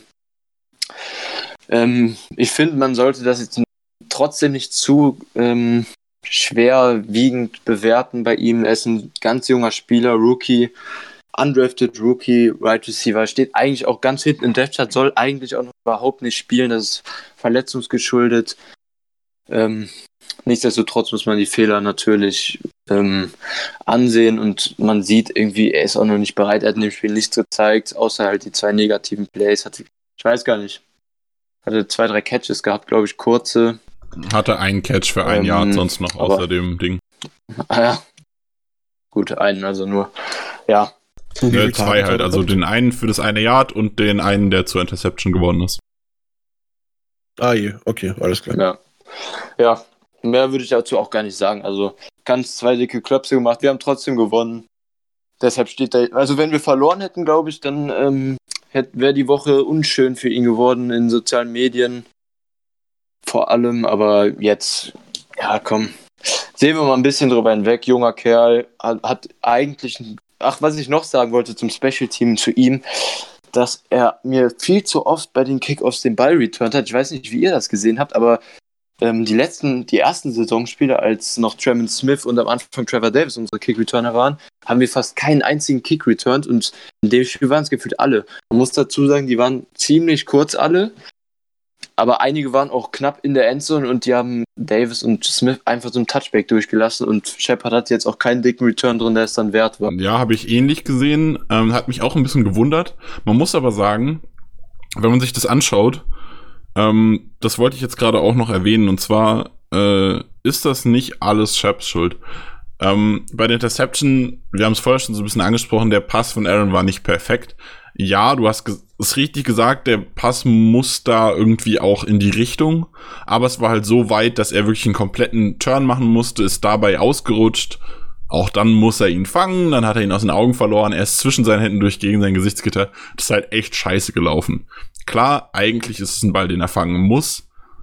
Es ist eine Verkettung vieler unglücklicher Umstände, die dann da passiert ist. Kann mal passieren. Ähm, bei dem Muff Punt, ja, den, eigentlich muss er ihn halt abwinken, muss er mit einem Fair Catch nehmen, weil, und da komme ich auch wieder zu was, was es so ein bisschen relativiert. Wie gesagt, das war auch wieder ein Ding, was eigentlich bei ihm liegt. Er hat diesen Fair Catch nehmen müssen. Aber die Coverage war echt schlecht. Äh, Will Redmond hat ein echt gutes Spiel gemacht. Aber, und auch in den Special Teams hat Redmond ganz gut gespielt, wie die letzten Wochen auch. Aber bei dem Play war die, die Punt-Coverage von Redmond und Holman, die den einen Gunner gedoppelt haben, echt mies. Also der, der am Ende den Fumble verursacht hat, wurde eigentlich gedoppelt in der Coverage und es kann nicht sein, dass der derjenige ist, der durchkommt. Das war einfach nur schlecht. Ja, und, und allgemein, ja, also, ja, ja, sorry, ich, wo ich eigentlich drauf raus wollte. Ähm, wenn man sich anschaut, aus welchen Situationen er den Ball gelaufen ist, sahen die Situationen selten schlecht aus. Also sie sahen oft sogar ganz gut aus. Aber auch da war das Blocking dann in der, in der Punt Coverage, das war, also das Blocking davon war einfach mies wir werden gleich nochmal drauf kommen, weil der eine der beiden Jungs, die ich jetzt anspreche, beziehungsweise den einen habe ich schon angesprochen, aber der andere, den ich noch nicht angesprochen habe, der ist released worden jetzt. Äh, und deshalb glaube ich auch nicht, dass der wieder ins Practice Code kommen wird. Truck Carson war echt nicht gut. Der war einfach in den Special Teams, der hat nichts gemacht. Auch Holman hat auch sonst bei den, bei den Kick Returns einfach zwei, drei Blocks verpasst. Also das sind Situationen, wo man sich denkt, das müsste jetzt eigentlich, da könnte jetzt was kommen. Es war zum Beispiel ein, ein Return, da war, stand er auch so ein Yard in der Endzone, als er losgelaufen ist. Und dann auf Höhe der 20, also kurz nochmal zu, zum Zusammenfassen, Kick, Touchback, 25 Yards. Ähm, an der 20 ist die Mitte frei, eigentlich gut geblockt, der könnte da durch, kommt mindestens an die 30. Dann kommt aber Carson läuft irgendwie davor, weil er sich denkt, okay, da könnte ich ja vielleicht noch vorblocken, dann kommt er vielleicht bis an die 40. Aber anstatt dass er in das Gap reingeht und wirklich ins Gap blockt, bleibt er an der 20 im Gap stehen, sodass Shep halb in ihn reinläuft, muss ein Cutback machen, wird getackelt. Dazu gibt's noch eine Strafe, eine Holdingstrafe, zack, fängst du an der 10 an statt an der 30 oder 35. Und das war echt nicht Sheps Schuld. Da war meiner Meinung nach das Laufen die richtige Entscheidung. Ja, und wo wir gerade beim Special Team sind, bevor wir es vergessen, nur Offense und Defense machen, muss man natürlich unseren Mega-Kicker Mason Crosby für den Sieg hervorheben. Alle drei Führer bei den Extrapunkte. Ähm, und nach seinem äh, super Kackspiel letzte Saison in Detroit hatte den Lions den Abend komplett vermiest. Richtig stark und richtig gute Saison insgesamt bisher auch von Crosby. Das sieht schon gut aus. Ja, definitiv. Mason Crosby erwähnen wir fast nie. Also auch ja. einmal hier an dieser Stelle eben Hut ab, hey Mason Crosby. Er steht seinem Mann jede Woche eben. Der Typ hat Balls of Steels. und ähm, ja, Und ich glaube, er hat seinen ersten Lambo-Leap gemacht bei dem Ja, Sieg den allerersten. gegen die Lions, oder? Wobei es ja auch Das mehr ein. Lambo-Lift war als ein Ja. Lambo-Leap. Also, Ja, da hat ja äh, Hunter Bradley einen sehr großen Anteil an dem Leaping gehabt. Das war geil. Ja, naja, er ist auch nicht mehr der Jüngste. Also es sei ihm verziehen ihm und er hat gemeint, das war eine der besten und coolsten und geilsten Erfahrungen, die er je gemacht hat, im Lambo Leap zu machen, weil das war ihm bis jetzt verwehrt geblieben und jetzt hat er den Lambo Leap und jetzt, ja, das hat er gemeint, diese, diese Erfahrung wieder, wieder für immer, ja, mit sich mittragen. Ja. Das hat ihm sehr taugt. Und nach all dem kurzen Negativen, was man jetzt nach dem Spiel zu unserer Offense sagen konnte, muss Markus jetzt mal wieder ein bisschen den Ich, ich Wind würde gerne noch eine. Sache sagen. Wir waren gerade bei den Special Teams. Entschuldigung, dass ich dich unterbreche. Ja. Und ich habe jetzt eben, als ich Kein so ein bisschen zusammengeschrieben habe, was ich gerne sagen würde, habe ich mir gedacht, den Kerl dafür, dass er kaum spielt, lobe ich den eigentlich viel zu oft. Und ich lobe ihn jede Woche. Und diese Woche hat er eigentlich, glaube ich, ich muss gerade mal ganz kurz nachschauen, ich glaube, er hat gar nicht Defense gespielt. Ähm, genau, er hat keinen einzigen Snap Defense gespielt, aber Josh Jackson hat so gute Special Teams Arbeit geleistet. Ich habe eben so ein bisschen äh, gesagt, dass ein paar Spieler schlecht gespielt haben. Die, äh, der Josh Jackson hat als Gunner gespielt, quasi für Will Redmond, weil der jetzt Starter war und dann kann er nicht auch noch jeden Special Team Snap 70 Yards übers Feld rennen. Ähm, hat er als Gunner gespielt und zwar richtig gut, hat mir sehr gut gefallen. Also für unsere Special Teams, Josh Jackson, super gute Leistung. So krass, dass er halt auch zum Ende der Zeit, äh, zum Ende des Spiels dann bei den Punts auch gedoubled wurde. Ja, dann würde ich sagen, sind wir jetzt durch soweit und Markus darf ein bisschen ähm, die negativen Kritikpunkte wieder ein bisschen aufbessern, wie er es immer macht. ja, danke, Chris. Ähm, also prinzipiell will ich jetzt einmal ähm, mit den Schiedsrichterentscheidungen noch anfangen von dem Lions-Spiel, weil das haben wir ja gar nicht beredet. Wir haben zwar die Offense beredet, eben, wir haben die Defense beredet, aber wir haben nicht über die, die äh, Referees-Entscheidungen geredet. Und da will ich jetzt einfach nochmal klipp und klar an alle Leute sagen, die meinen, wir haben dieses Spiel nicht verdient zu gewinnen. Entschuldigung. Ähm, ich habe noch kurz mich. so.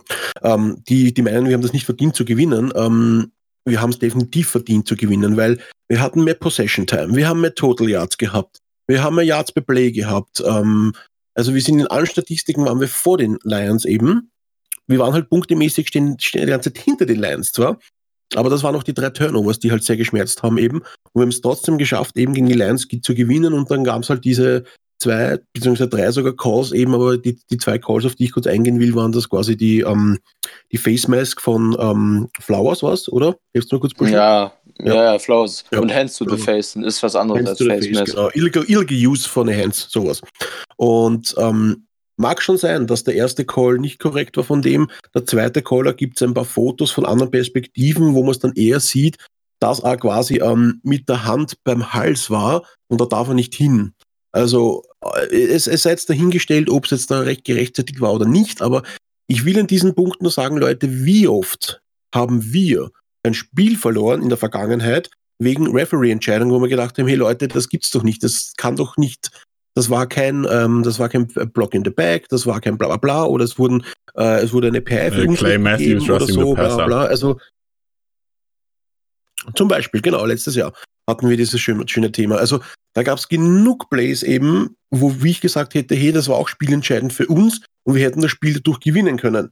Also Leute, seid mal nicht böse, aber ja, das ist Bullshit. Ja, ja, wir haben's, ja, wir haben glücklicherweise die Calls bekommen für uns eben.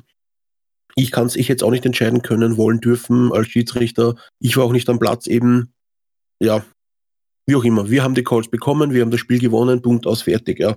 Ich nehme die, ich, ich nehme die zwei Referee-Entscheidungen gerne. Wir haben die Lions besiegt und danke, fertig. Wir brauchen nicht drüber reden. Also das ist, ja, das gehen an alle Hater natürlich jetzt nur. ähm, ja.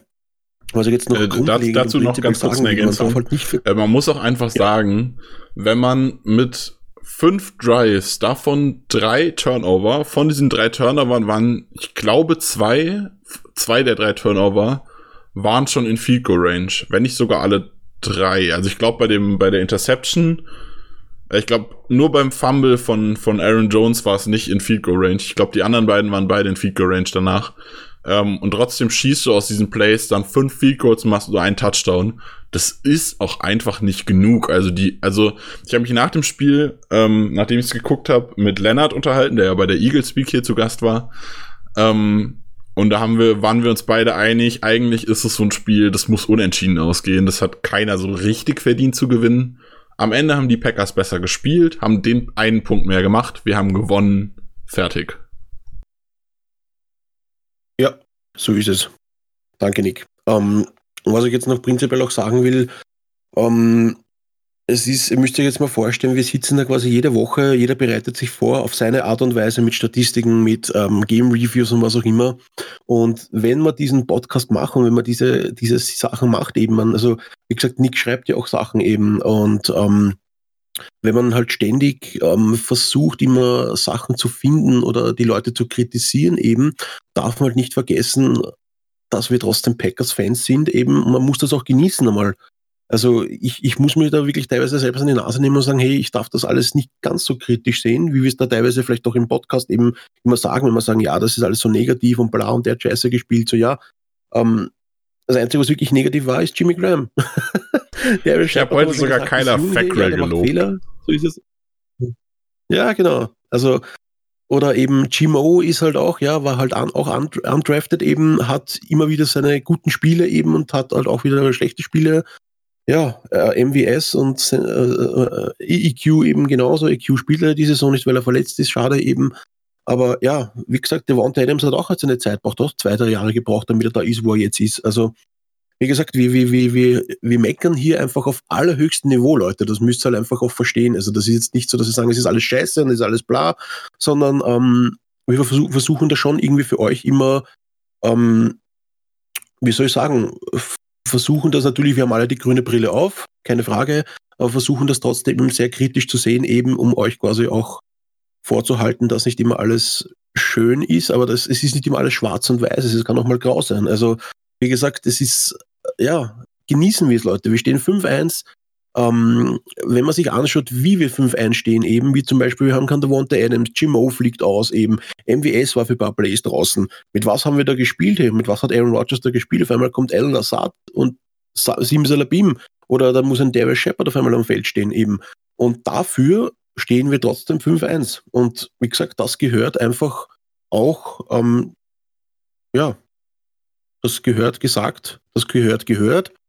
Ähm, das Team gehört gelobt.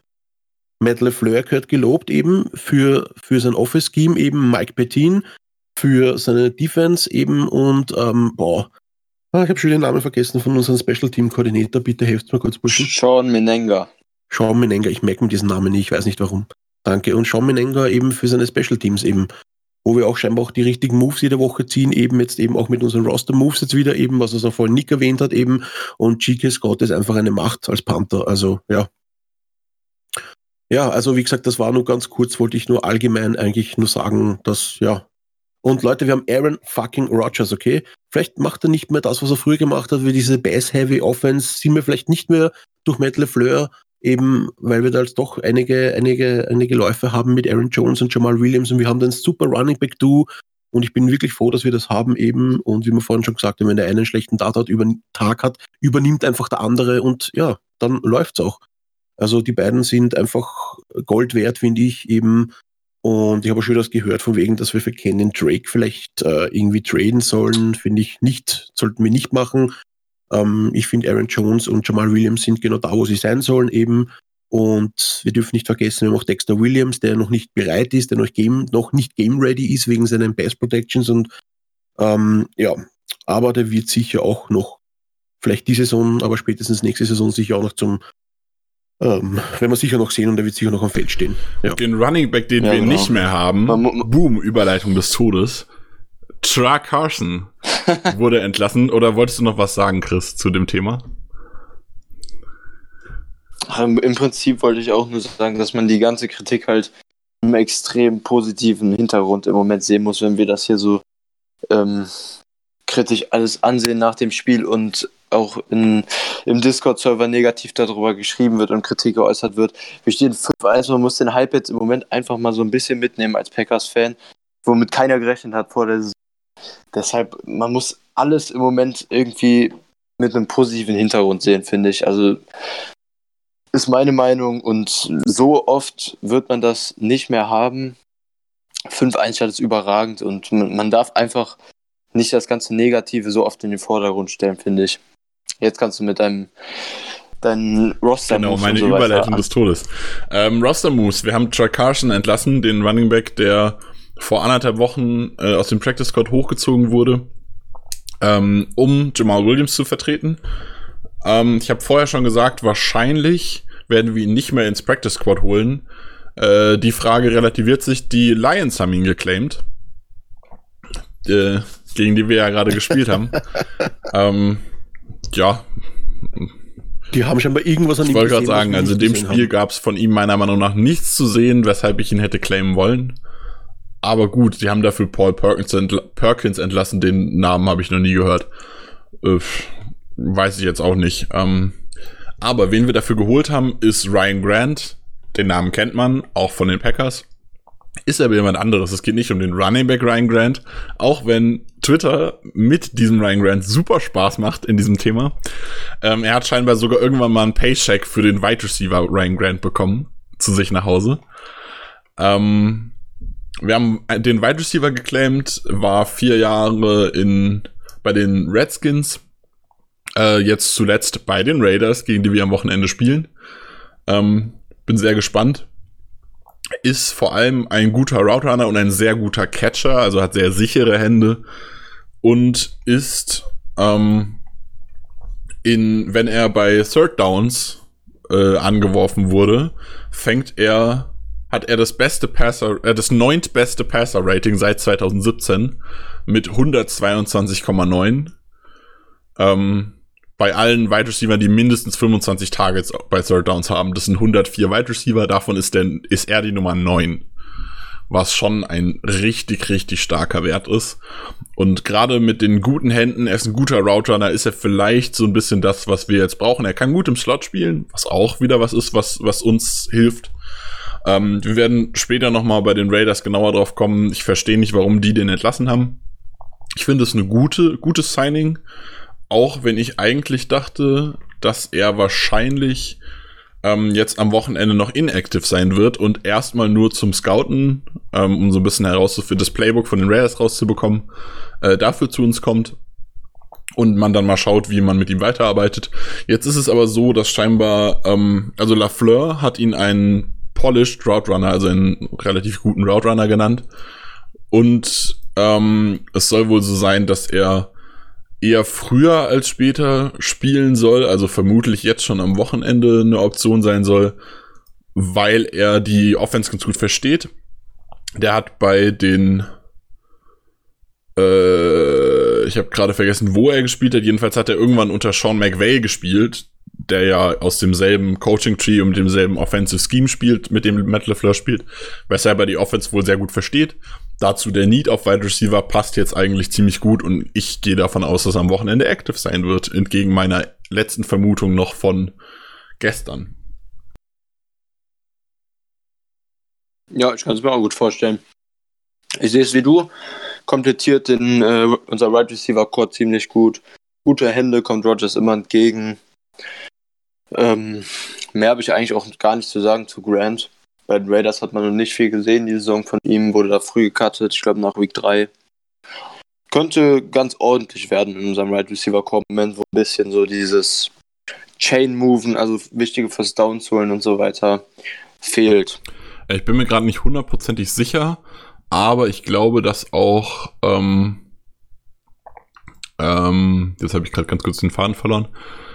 Ähm, Genau, dass äh, er scheinbar auch letzte Woche, also vor dem Spiel gegen die Lions, bei uns zu einem Workout zu Besuch war. Also scheinbar da schon ausgetestet wurde, ob er denn eine Option für uns wäre. Und jetzt wurde er halt gesigned. Dementsprechend, ich gehe davon aus, dass das Signing so eine Mischung ist aus, ja, mit dem könnten wir was anfangen und der kennt theoretisch das Playbook der Raiders. Ähm, ich hoffe, dass er daraus was machen kann. Gerade der kennt ja auch die Defense der Raiders. Auch wenn er da das Playbook nicht kennt, hat er gegen die öfter trainiert. Ähm, ich hoffe, dass der vielleicht jetzt schon so ein bisschen Impact bringen kann am Wochenende. Ja, wäre cool. Würde mich auch sehr freuen, eben.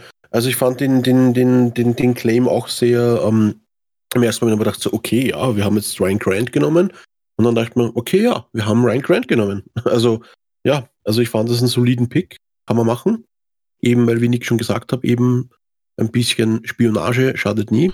Ja, zumal man dazu sagen muss, die Raiders haben, haben ja für Trevor Davis getradet und haben jetzt auch ganz kürzlich Kendall Donnerson, den genau. äh, Outside Linebacker, den wir 2018 in der siebten Runde, wenn ich es richtig im Kopf habe, gedraftet haben und der jetzt den Roster Cuts zum Opfer, äh, zum Opfer gefallen ist am Anfang, also vor der Saison, den haben die sich jetzt ins Practice Squad geholt, wahrscheinlich auch um so ein bisschen zu scouten und so ein bisschen zu spionieren. Ja, vermutlich ja. Ähm, na gut, ähm, dann wollen wir gleich ja, es, mit es gibt noch ein bisschen was zu erzählen. Oder? Und zwar gab es noch so ein paar mehr Roster-Moves. Ähm, du hast ja eben so, schon ja, angesprochen, bin, ja. du hast ja eben schon angesprochen, äh, Jay Sternberger ist zurück. Er ist noch nicht zurück auf dem Feld, das darf er erst nach Woche 8. Also ab Woche 9 darf er wieder spielen, theoretisch. Aber er wurde designated to return from IR. Also er ist einer von zwei Spielen, die, Spielern, die man auserwählt hat, von der Injured Reserve Liste zurückzukommen. Darf jetzt schon wieder mittrainieren und ist auch wieder mit im Training. Das freut mich sehr und da bin ich sehr gespannt drauf. Und ja, wollt, wollt ihr dazu was ja. sagen? Oder eigentlich haben wir da eben schon kurz drüber geredet? Nee, ich freue mich auf jeden Fall, dass ich mal Sternberg in Action sehen kann. In der laufenden Saison. Ja. Ja. Ich hoffe, er spielt gut, wenn er zurückkommt, damit äh, Grahams Abschied besiegelt ist. ja, stimmt. Ja, ähm, dann haben wir noch äh, Tremont Smith, den Cornerback, der Special Teamer gespielt hat, der returned hat unter anderem, äh, den wir entlassen hatten, um Evan Baileys, glaube ich, zu, zu aus dem Practice Squad zu holen. Den haben wir jetzt zum yep. ähm, Practice Squad dazugeholt. Und außerdem ähm, wurde Running Back Damaria, Damara, nein, Damaria Crockett, so, ähm, wurde zum Practice Squad gesigned. Dafür wurde der Tight Ethan Wolf äh, entlassen vom Practice Squad. Und das war's schon an Roster Moves diese Woche. Also schon ziemlich viel eigentlich kommen wir so ein bisschen zum Injury Report. Ich will ihn nicht wieder ganz durchgehen, weil sehr viel Zeug draufsteht. Ähm, so die interessanten Dinge. Devonta Adams äh, hat immer noch nicht mit trainiert, hat gesagt, dass diese Woche immer noch nicht aus der Diskussion raus ist. Es klingt aber derzeit nicht danach, als würde er spielen. Er bereitet sich wohl für ein Comeback gegen die Chiefs dann vor nächste Woche. Ähm, dann Geronimo Allison hat mit der Concussion natürlich noch nicht trainiert, hat auch noch eine Chest Injury, also Brust. Äh, ich gehe davon aus, dass der am Wochenende auch keine Option sein wird. Äh, Tony Brown hat wieder Limited trainiert. Das hat mich gefreut. Äh, Bulaga hat seinen Veteran Rest bekommen. Oren Burks hat irgendwie mit einem Brustding, aber hat voll trainiert. Äh, Kenny Clark hat nicht trainiert heute. Der hat eine Calf Injury das könnte tatsächlich sehr bitter werden. Ich hoffe, dass der wieder fit wird bis zum Wochenende, weil das könnte uns einiges kosten. Gerade gegen die Raiders, wir werden später noch draufkommen, die ein sehr gutes Run-Game haben, wäre Kenny Clark sehr, sehr wichtig. Jimmy Graham hat nicht trainiert mit einer Knöchelverletzung. Also gar nicht trainiert. Ähm, Aaron Jones hat was an der Schulter. Kevin King hat mit seinen zwei Verletzungen, die ich schon angesprochen hat, Limited trainiert heute. Ähm, Will Redmond hatte ja letzte Woche auch schon zwei Verletzungen, mit denen hat er wieder Limited trainiert. Ähm, er hat, hat voll trainiert, Entschuldigung. hat voll trainiert. Full. Aaron Rodgers hat Limited trainiert mit seinem Knie wieder, aber ich gehe davon aus, dass es genauso wenig interessant ist wie letzte Woche. Savage hat leider immer noch nicht mit trainiert. Äh, Zedarius Smith steht immer noch mit Knie drauf, hat aber voll trainiert. Robert Tonyan hat gar nicht trainiert heute. MVS hat gar nicht trainiert heute. Und auch Jamon Williams hat heute gar nicht trainiert. Also sind so einige Spieler dabei, die uns hart treffen könnten.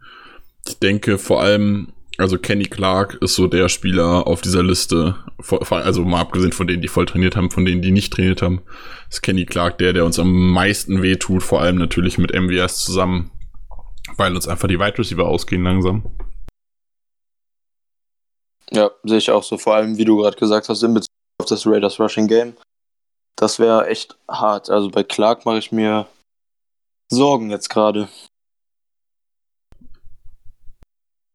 Ja, geht mir genauso. Aber bei den bei die Raiders schaut es auch nicht äh, anders aus. Da, dazu muss ich aber so sagen, ich weiß auch nicht, äh, ob es da schon neue Infos zu Clark gibt. Ich habe zwar versucht, Twitter jetzt während unserem Podcast ein bisschen im Auge zu behalten. Wieder zur Info, wir nehmen donnerstags abends auf, relativ spät. Es ist jetzt gerade, also wir nehmen seit fast anderthalb Stunden auf schon und äh, es ist kurz vor zwölf. Ähm, ich habe noch nichts gelesen zu Kenny Clark. Also ich weiß nicht, ob es da eventuell neue Infos schon gibt, was genau. Okay. Also dann, wie gesagt, bei den Oakland Raiders ist ja genauso bei den Injury Report, da stehen einige drauf, bei weitem nicht so viel wie bei uns, aber die wichtigsten, was nicht trainiert haben, eben sind zum Beispiel bei ihnen äh, Trent Brown, der Tackle, dann Tyrell Williams, Wide Receiver, hat nicht trainiert bei ihnen und Arden Key, Defense End, hat auch nicht trainiert bei ihnen. Was für uns natürlich positiv ist, wenn die drei nicht spielen, weil ja, der Ja, außerdem Warum? Limited trainiert könnte man noch erwähnen. Äh, Darren Waller, der jetzt gerade erst einen neuen Vertrag bekommen hat, der Thailand. Hat nur Limited trainiert. Lamarcus Joyner hat nur Limited trainiert, der auch relativ gut ist. Also da sind doch, oh, die haben auch so einiges auf ihrer Liste draufstehen. Ja, ja, ja, ja. Ja, wie gesagt, Tyra Williams ist eigentlich die, kann man sagen, ihre Nummer 1. Äh, man kann nicht sagen, es ist die Nummer jeden Fall. eins. Äh, Das ist die Alternative zu Tyrell Smith als Nummer Zweifel, eins ja. wäre Trevor Davis als Nummer eins. Hey, also, ja, Und J.J. Nelson. Geil. Say Jones zum Beispiel. Oder Renfro. Ja, ähm, gehen wir gerade mal so Ja. ein bisschen schon in die Ja, Offense rein. Äh, Josh Jacobs ist mit einer Ellbogenverletzung noch äh, auf dem Injury Report, hat aber voll trainiert. Ich gehe davon aus, das wird kein Problem sein. Ähm, ja, die Raiders Offense. Ähm, ich habe das vorher in unserem Discord geschrieben. Die O-Line ist gut, die Running Backs sind besser, die Tight Ends sind am besten und die Wide Receiver nicht. die Wide Receiver sind einfach mies. Das ist ein schlecht, eine schlechte Gruppe. Tyrell Williams ist ein guter Wide Receiver, ist ein starker Deep Threat. Der läuft jedes Spiel immer tief und zieht das Feld ein bisschen lang, nimmt da ein bis vielleicht mal zwei Defensive Backs aus dem Spiel mit raus. Und das war's. Mehr macht er nicht. Also der kann dann mal so ein, ein langes Ding fangen. Aber so richtig gut ist der nicht. Und ach so, Chris wollte die Offense machen. Ja. Bin ich gerade Ja, voll durcheinander gekommen. Egal, ich habe ja noch nicht so angefangen. viel gesagt. Ähm, dann übergebe ich jetzt natürlich einfach an Chris. Ich weiß gar nicht, wieso ich angefangen habe. Eigentlich wollte ich dich nur einleiten. Du, du warst gut im Das Flow. lief drin. gerade gut. Alles gut. Ich wollte eigentlich nur die Einleitung machen und dann an dich Ja, übergeben. So, dann, dann habe ich jetzt schon angefangen, deswegen jetzt übergebe ich an dich. Yes. Ja, Raiders Offense. Ähm, ganz grundsätzlich zu den Raiders. Kommen jetzt aus der Bye Week, stehen 3 zu 2. Haben bisher gegen die Broncos gewonnen, gegen die Chiefs und Vikings dann verloren und gegen die Colts und die Bears back-to-back gewonnen. Was für In London ja Shitshow gegen die Bears war relativ Ja, aber wichtig für die Packers. Ähm, bisher ist die Offense irgendwie so eine kleine Wundertüte die Saison. Die letzten zwei Wochen gegen die Colts und die Bears, also eine Top 5 und eine zumindest äh, mittelmäßige Defense der Colts, sahen die ähm, Raiders in der Offense ziemlich gut eigentlich aus.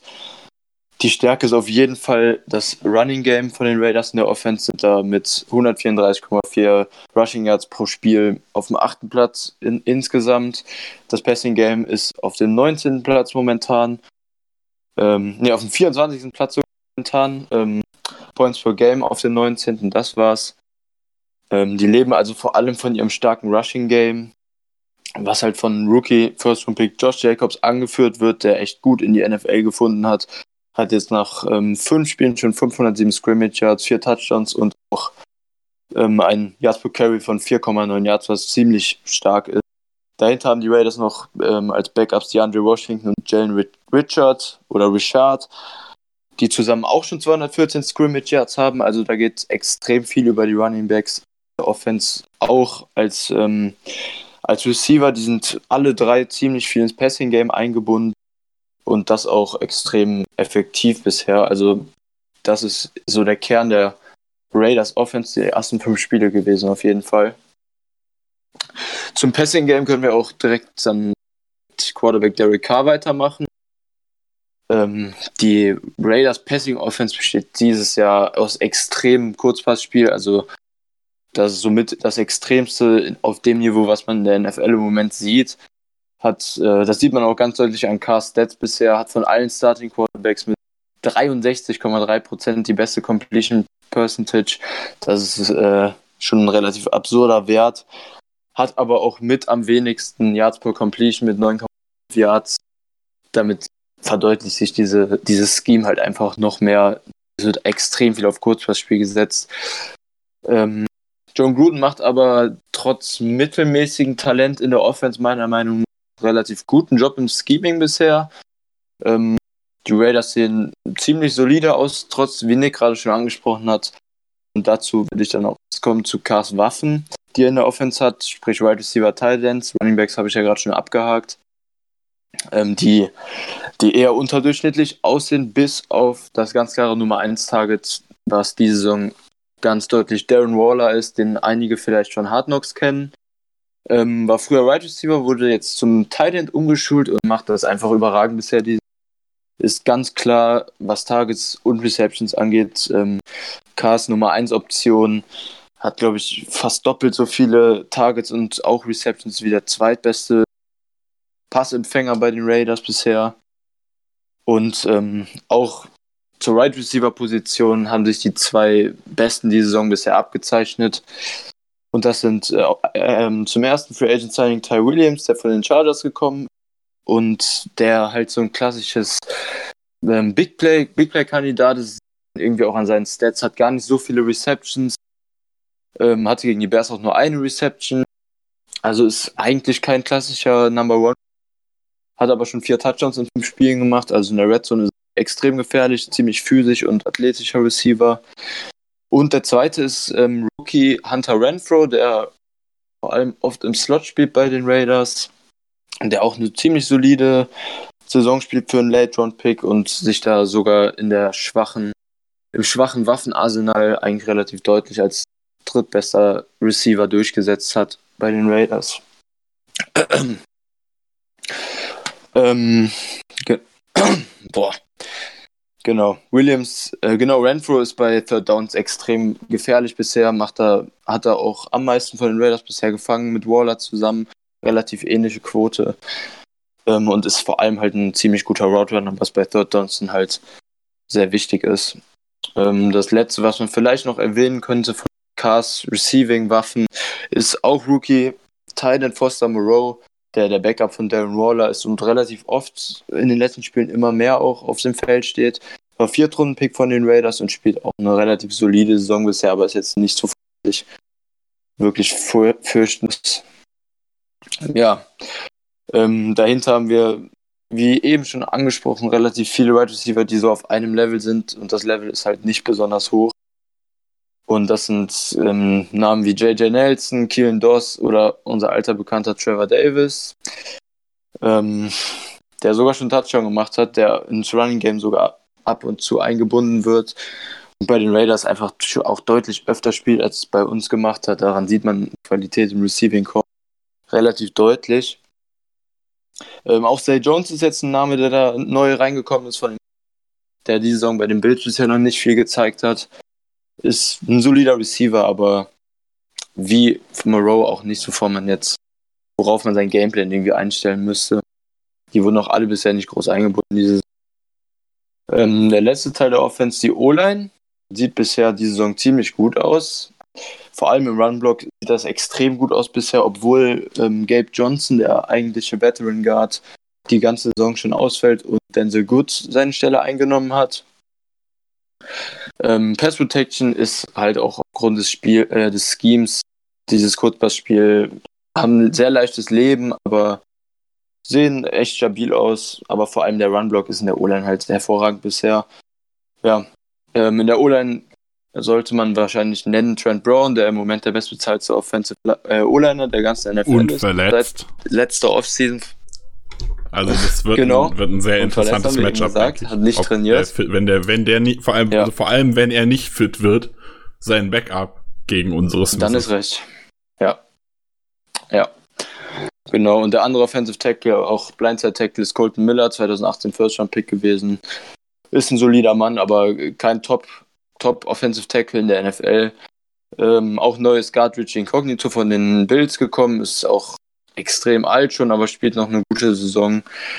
Und auf Center haben die Raiders ihren ewigen Rodney Hudson, der da ganz klar der Captain ist in der O-Line und das Ding da beisammenhält und auch ein solider Mann ist. Aber insgesamt in der O-Line haben die Raiders halt viel solide Leute, aber halt nicht, was so heraussticht. Na, wo, wobei, wobei mir Hudson, also im Spiel gegen die Bears ist ja? mir Hudson so ein bisschen aufgefallen als kleine Schwachstelle.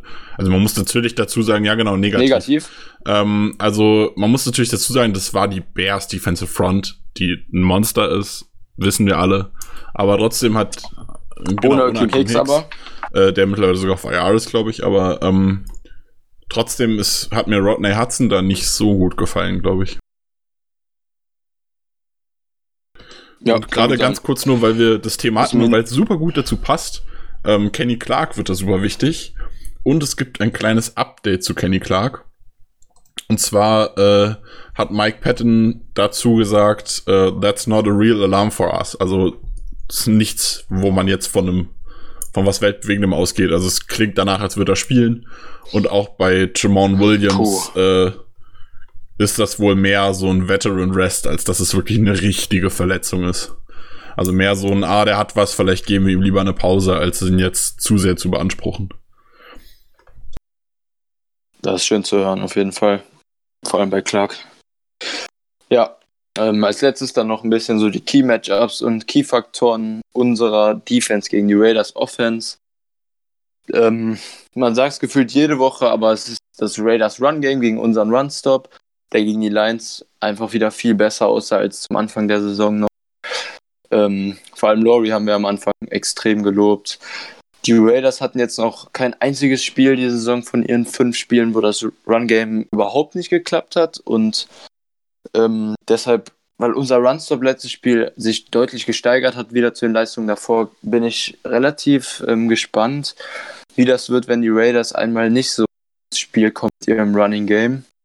Und wenn das Spiel dann quasi übers Passing-Game aufgezogen werden muss und Kader ein bisschen mehr im Fokus steht und die O-Line eventuell auch mal ein bisschen länger blocken muss als bei dem äh, normalen Gameplan bei dem Kurzpassspiel. Das könnte sehr interessant werden, wenn wir Jacobs da gut im Griff kriegen.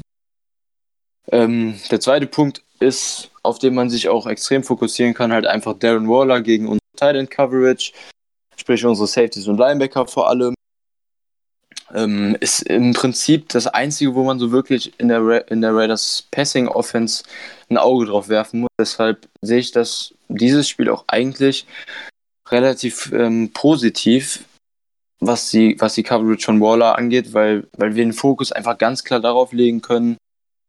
Ähm, und wenn Waller einigermaßen dem Spiel genommen ist, dann kann es in meinen Augen auch ziemlich böse ausgehen für die Raiders, was jetzt ähm, was vor allem Sex angeht, weil die anderen Passing Options, wie, wie eben schon gesagt, nicht so absteppen können, dass außer Waller die Raiders äh, konstant First Downs holen können, beziehungsweise überhaupt lange Pässe holen können. Vielleicht ein, zwei Mal Ty Williams, aber. Na, ja. wenn Ty also Williams denn spielt. Ich habe gerade noch mal geguckt, weil ich genau, mich vorher noch ja. gewundert hatte, dass Tyrell Williams gegen die Bears in London nicht mal ein Target hatte der war auch schon gegen die Bears inactive. Also das scheint irgendwas Längeres zu sein. Ähm, jetzt auch über die Bye Week drüber. Also ich gehe davon aus, dass der wahrscheinlich dann auch nicht spielen wird. Mhm. Ja, das wäre dann, dann erst recht. Und dann ist Nur Trevor Davis halt also der Wide Receiver 1. ja, da muss man ein Auge werfen auf den. Nee, aber wenn Waller aus dem Spiel ist, dann äh, sieht das in der Passing Offense von den Raiders schon relativ düster aus und relativ gut bis ziemlich gut für unsere Passing Defense. Ja, das letzte Key Matchup, was ich so ähm, rausgesucht habe, ist unser Play Calling bei First Downs. Das ergibt sich daraus, weil die Raiders bisher die einfach ziemlich gut bei First und Second Downs aussahen und super selten in lange Third Downs irgendwie kamen, was dem Scheme halt ähm, extrem entgegenkommt. Der Raiders Offense Deshalb ist es umso wichtiger, wieder zurück zum Run-Stop, dass wir bei First und Second Downs einfach gut aussehen und nicht oft Läufe von 4 plus Yards zulassen, damit Raiders oft zu dritten und 5 plus Down-Situationen kriegen, weil dann sehe ich das Matchup auf jeden Fall zugunsten unserer Defense. Und dann haben die Smiths auch ordentlich Spaß, wenn die Raiders dann vergleichsweise längere Pässe spielen müssen. Das wären jetzt so die Key-Matchups zur Raiders Offense. Ja, dem kann ich mich insgesamt eigentlich nur anschließen. Also gerade halt wieder Outside Linebacker gegen. Also wenn Trent Brown da ist, wird es bestimmt auch ein interessantes Duell. Aber wenn Trent Brown nicht da ist, dann wird es sehr interessant, wie sie versuchen, unsere Smiths zu stoppen, denke ich. Weil wenn ich, also ich habe gerade nicht im Kopf, wer da der Backup-Tackle ist. Aber wenn ich das richtig im Kopf habe, war der zumindest nicht so gut.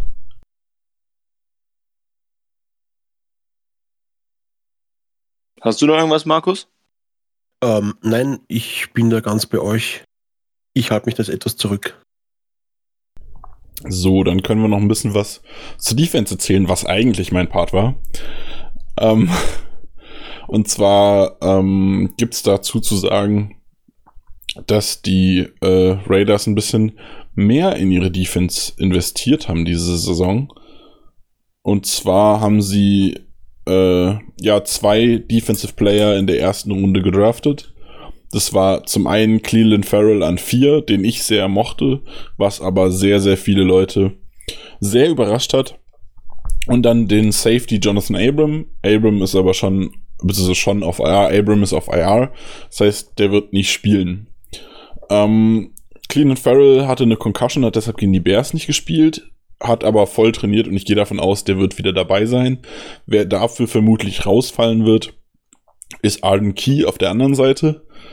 Ähm, wer dafür aber gegen die Bears ganz gut gespielt hat und wo ich davon ausgehe, dass der wieder starten wird, ist Max Crosby. Den hatten von, von unseren Redaktionsjungs, fand den auch jemand sehr cool. Ich weiß leider nicht mehr, wer das war ähm, der auch ganz gute Spiele macht. Äh, Maurice Hurst als Defensive Tackle ist auch ein ziemliches Monster.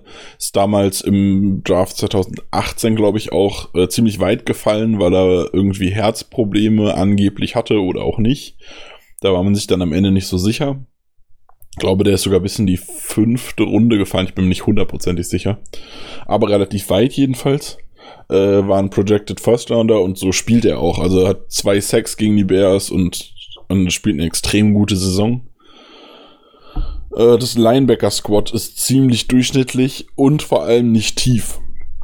Das ist das Ding. Also, äh, da war, glaube ich, auch einer auf dem Injury Report, der, okay, Morrow hat aber voll trainiert. Ähm, die sind, das okay. Die Gruppe kann was, aber es ist nichts grandios Gutes. Und gerade da wird's dann interessant, ähm, ein Jimmy Graham, der jetzt gerade gegen diese Gruppe ein sehr interessantes Matchup haben könnte. Oder man gibt halt Mercedes Lewis die Chance. Das kann jeder sehen, wie er möchte. Ähm, die Cornerbacks sind ebenfalls okay, aber nichts Grandioses. Äh, Chance für unsere jungen Wide Receiver so ein bisschen zu zeigen, was sie drauf haben. Wer richtig gut ist und wer uns auch so ein bisschen Schwierigkeiten machen wird, ist Lamarcus Joyner, der ein echt gutes Spiel gemacht hat, Free Safety. Und auch Carl Joseph ist ein sehr, sehr guter Strong Safety. Ähm, die beiden sind so die Dominanz des Defensive Backfields, also so richtige Big Plays. Klar, wir haben Aaron Rodgers, Big Plays sind immer drin. MVS ist ein klasse Diebstahl, der auch immer mal für ein Big Play, für ein Big Play gut ist.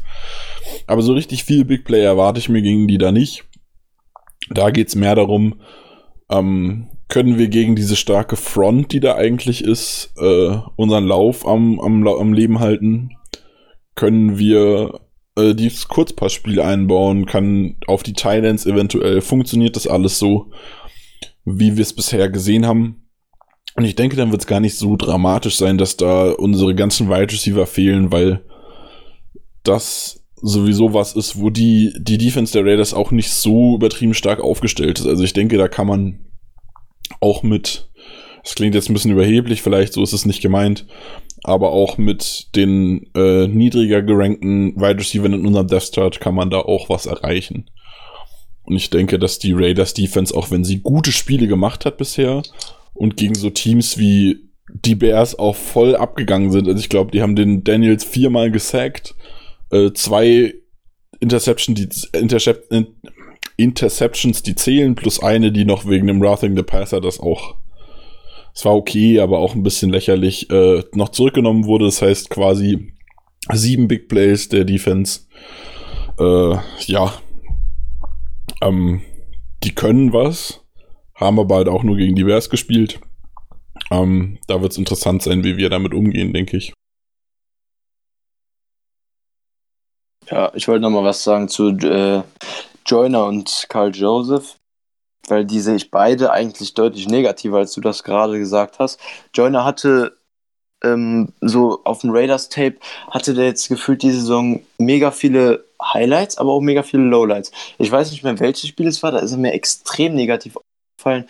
Einige Tackles verpasst, tief auch zwei, dreimal geschlagen. Ähm, dann hat er aber auch, wie du gesagt hast, Spiele gehabt, wo er richtig richtiger Sideline-to-Sideline-Safety und keine Fehler gemacht hat. Und zu Joseph wollte ich sagen, ähm, Joseph ist irgendwie ein ziemlich guter Tackler, aber ich, war Joseph auch First-Round-Pick oder war er Second? Äh, das weiß ich gerade gar nicht. Ähm, Schau mal, Moment. Äh, First-Round-Pick ja, 2016. Anstelle ja. 14 geholt. Ja. Ja, und da, dem wurde halt seitdem eigentlich nie gerecht bisher, wenn man sich anguckt, dass wahrscheinlich sowieso, ähm, wenn Abram fit gewesen wäre, das Safety du Joiner Abram gewesen wäre und Joseph deutlich weniger Snaps als jetzt bekommen hätte. Ähm, und Joseph hat immer wieder Probleme irgendwie in tiefer Coverage. Das ist mir jetzt schon mehrmals in diese Saison. Das hat ihn auch geschwächt die letzte Saison, seit er gepickt wurde schon. Ähm, also ich sehe das deutlich positiver, was unser tiefes Passspiel angeht, als du das gerade eben gesagt hast. Ähm, der einzige, der mir in der Secondary da bisher relativ gefällt die Saison, aber auch nur, weil, weil er die letzten Jahre ein bisschen schlechter war und für einen First Round Pick underperformed hat, ist Gary Conley. Denn äh, bisher zumindest seine beste NFL. Ja gut, dann haben wir es vielleicht ein bisschen anders wahrgenommen. Also ich hab, muss auch dazu sagen, ich habe diese Saison noch nicht so viel Raiders Tape geguckt. Ich habe mir jetzt das Bears-Spiel angeguckt. Und ich glaube, ich habe davor auch schon ein Spiel geschaut. Also ich habe das Bears-Game, glaube ich, schon zweimal geschaut. Ähm, lass mich gerade überlegen. Gegen die Chiefs habe ich auch geschaut. Da war aber natürlich, mhm. Chiefs sind halt auch die Chiefs, ne? Ähm, von daher habe ich, vielleicht ja, habe ich da auch Dinge, Spiel. die du jetzt negativ siehst, habe ich so ein bisschen gesagt, so, ach, sind halt auch die Chiefs. Ähm, das weiß ich nicht. Werden wir ja sehen, wie es funktioniert. Ja. Gut, was mir dann auch noch aufgefallen ist bei den Raiders, ähm, die Special Teams funktionieren okay. Also, ähm, ich sag mal, die Coverage für den eigenen Return mit Trevor Davis, der ja, wie wir wissen, auch eigentlich ein guter Returner ist, ähm, funktioniert deutlich besser als bei uns. Äh, Trevor Davis macht da deutlich bessere Dinge als wir, äh, als er es noch bei uns getan hat. Was aber bei denen auch nicht so gut funktioniert, was unter anderem vielleicht auch, na, ich will nicht sagen, es liegt daran, dass Trevor Davis da nicht spielt, weil ähm, dadurch, dass er halt ein Starter in der, o in der Offense ist, oder zumindest einer der, der ersten, ersten Nummern auf Wide Receiver, ähm, spielt er auch nicht alle äh, Special Team Snaps, so wie es bei uns jetzt mit Will Redmond ist. Ähm, er returnt halt noch. Aber die äh, Coverage von eigenen Punts und Kicks ist bei denen auch nicht so gut. Also Tyree Cohen ist da auch einmal für, glaube ich, 50 Yards übers Feld gelaufen und so. Also da könnte was gehen. Ich glaube noch nicht so rechts dran, weil ich kein Fan unseres Blockings in den, bei den Returns bin. Aber vielleicht hat Shepard da ja mal so ein bisschen seinen Tag. Und ich denke, da werden wir gleich bei den Bold Predictions, werde ich da nochmal drauf zurückkommen. Da werdet ihr vielleicht ein bisschen sehr überrascht sein. Das ist ein bisschen sehr bold.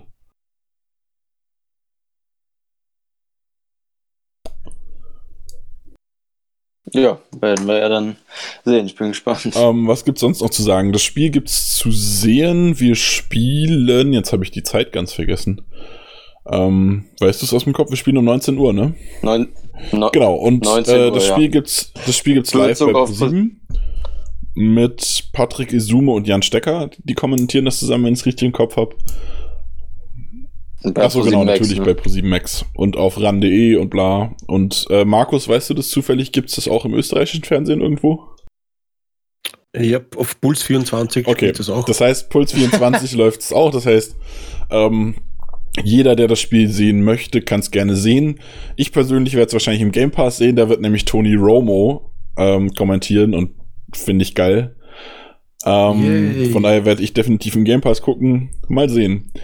Äh, so, kommen wir zu den Bold Predictions und den Tipps für diese Woche. Chris, was hast du dir da überlegt? Ähm, ja, ich muss jetzt ein bisschen ähm, was beweisen nach der guten Woche jetzt. Ähm, ich sage als erstes, Rogers wird sein statistisch erstes richtig krasses Game haben, was Touchdowns angeht und wird vier oder mehr Passing-Touchdowns werfen in dem Spiel. Ähm, außerdem sage ich, dass die Raiders weniger als 200 Passing Yards erzielen werden. Unsere Secondary wird richtig gut aussehen, weil wir den Run gut stoppen werden. Und dann werden die Raiders gezwungen, oft länger zu werfen, als sie wollen. Und das wird uns sehr entgegenkommen.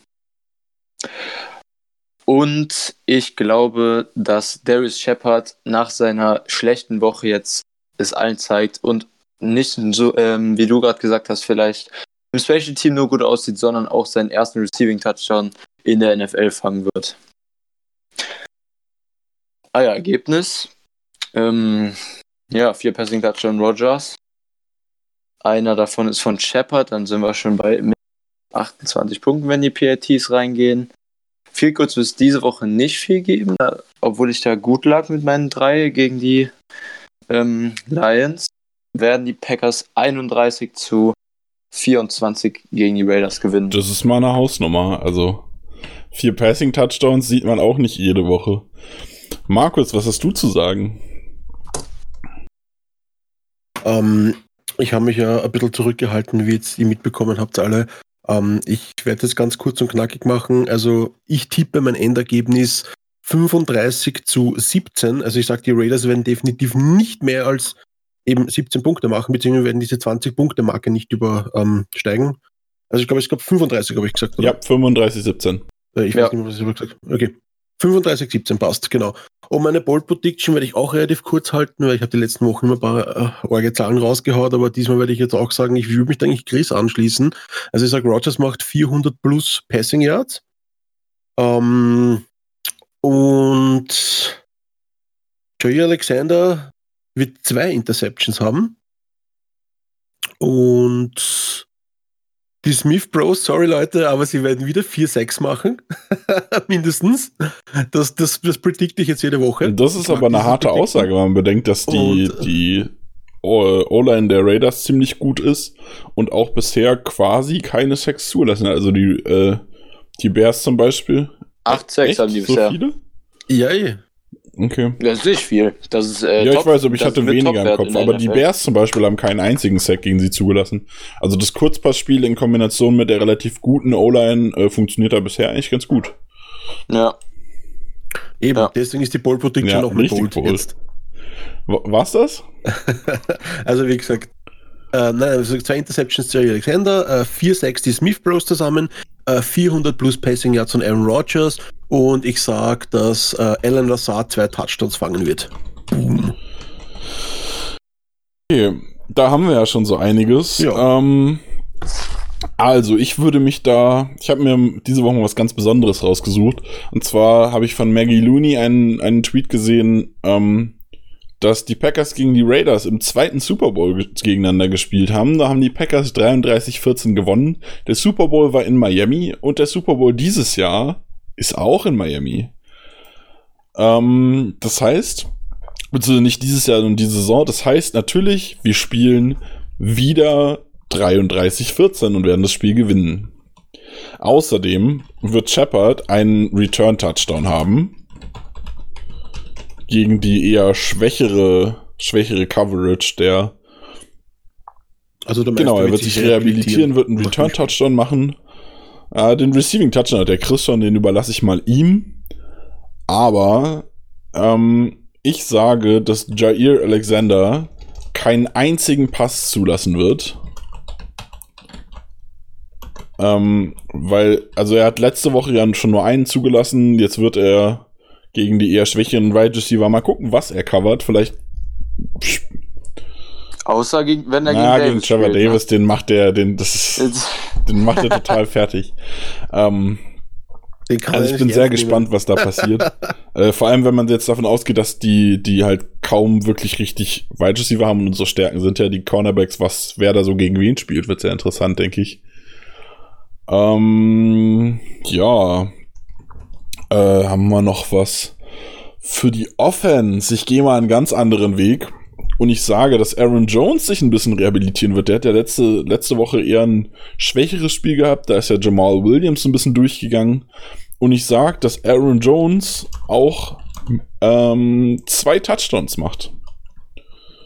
Äh, einen durch die Luft und einen am Boden. Und das waren dann auch meine Bold Predictions soweit. Haben wir schon wieder fast zwei Stunden gelabert. Viel länger, als wir eigentlich wollen. Also, ja, aber dafür, dass ich jetzt sage, ich mache ich mach jetzt nur ein paar Bold Predictions, habe ich die Du wenigsten. die meisten von uns allen. Du hast ja, die jede meisten. Woche die Ja, meine ich meisten. ja. das meine ich. ja. Ach Gott, ich, ich, Tradition. sag's euch, ich bin einfach durch, Leute. Es tut mir leid. hey. Ich bin immer So, zu ja, wir haben ja auch schon relativ spät, wie gesagt, wir haben heute spät angefangen, haben einen sehr langen Podcast aufgenommen. Äh, ich hoffe, euch gefällt's. Ihr sagt ja immer gerne länger, gerne länger. Ähm, ich bedanke mich bei euch beiden, dass ihr wieder mitgemacht habt. Chris und Markus, vielen Dank. Ich danke auch. Ich danke Und auch. natürlich auch Dankeschön. wieder Danke an euch, die uns zuhören. Ähm, ohne euch würde es uns wahrscheinlich trotzdem geben, aber es wäre super irrelevant, einen Podcast zu machen, den keiner hört. Ähm, deswegen vielen Dank, dass ihr uns immer zuhört, dass ihr uns unterstützt überall, wo wir sind.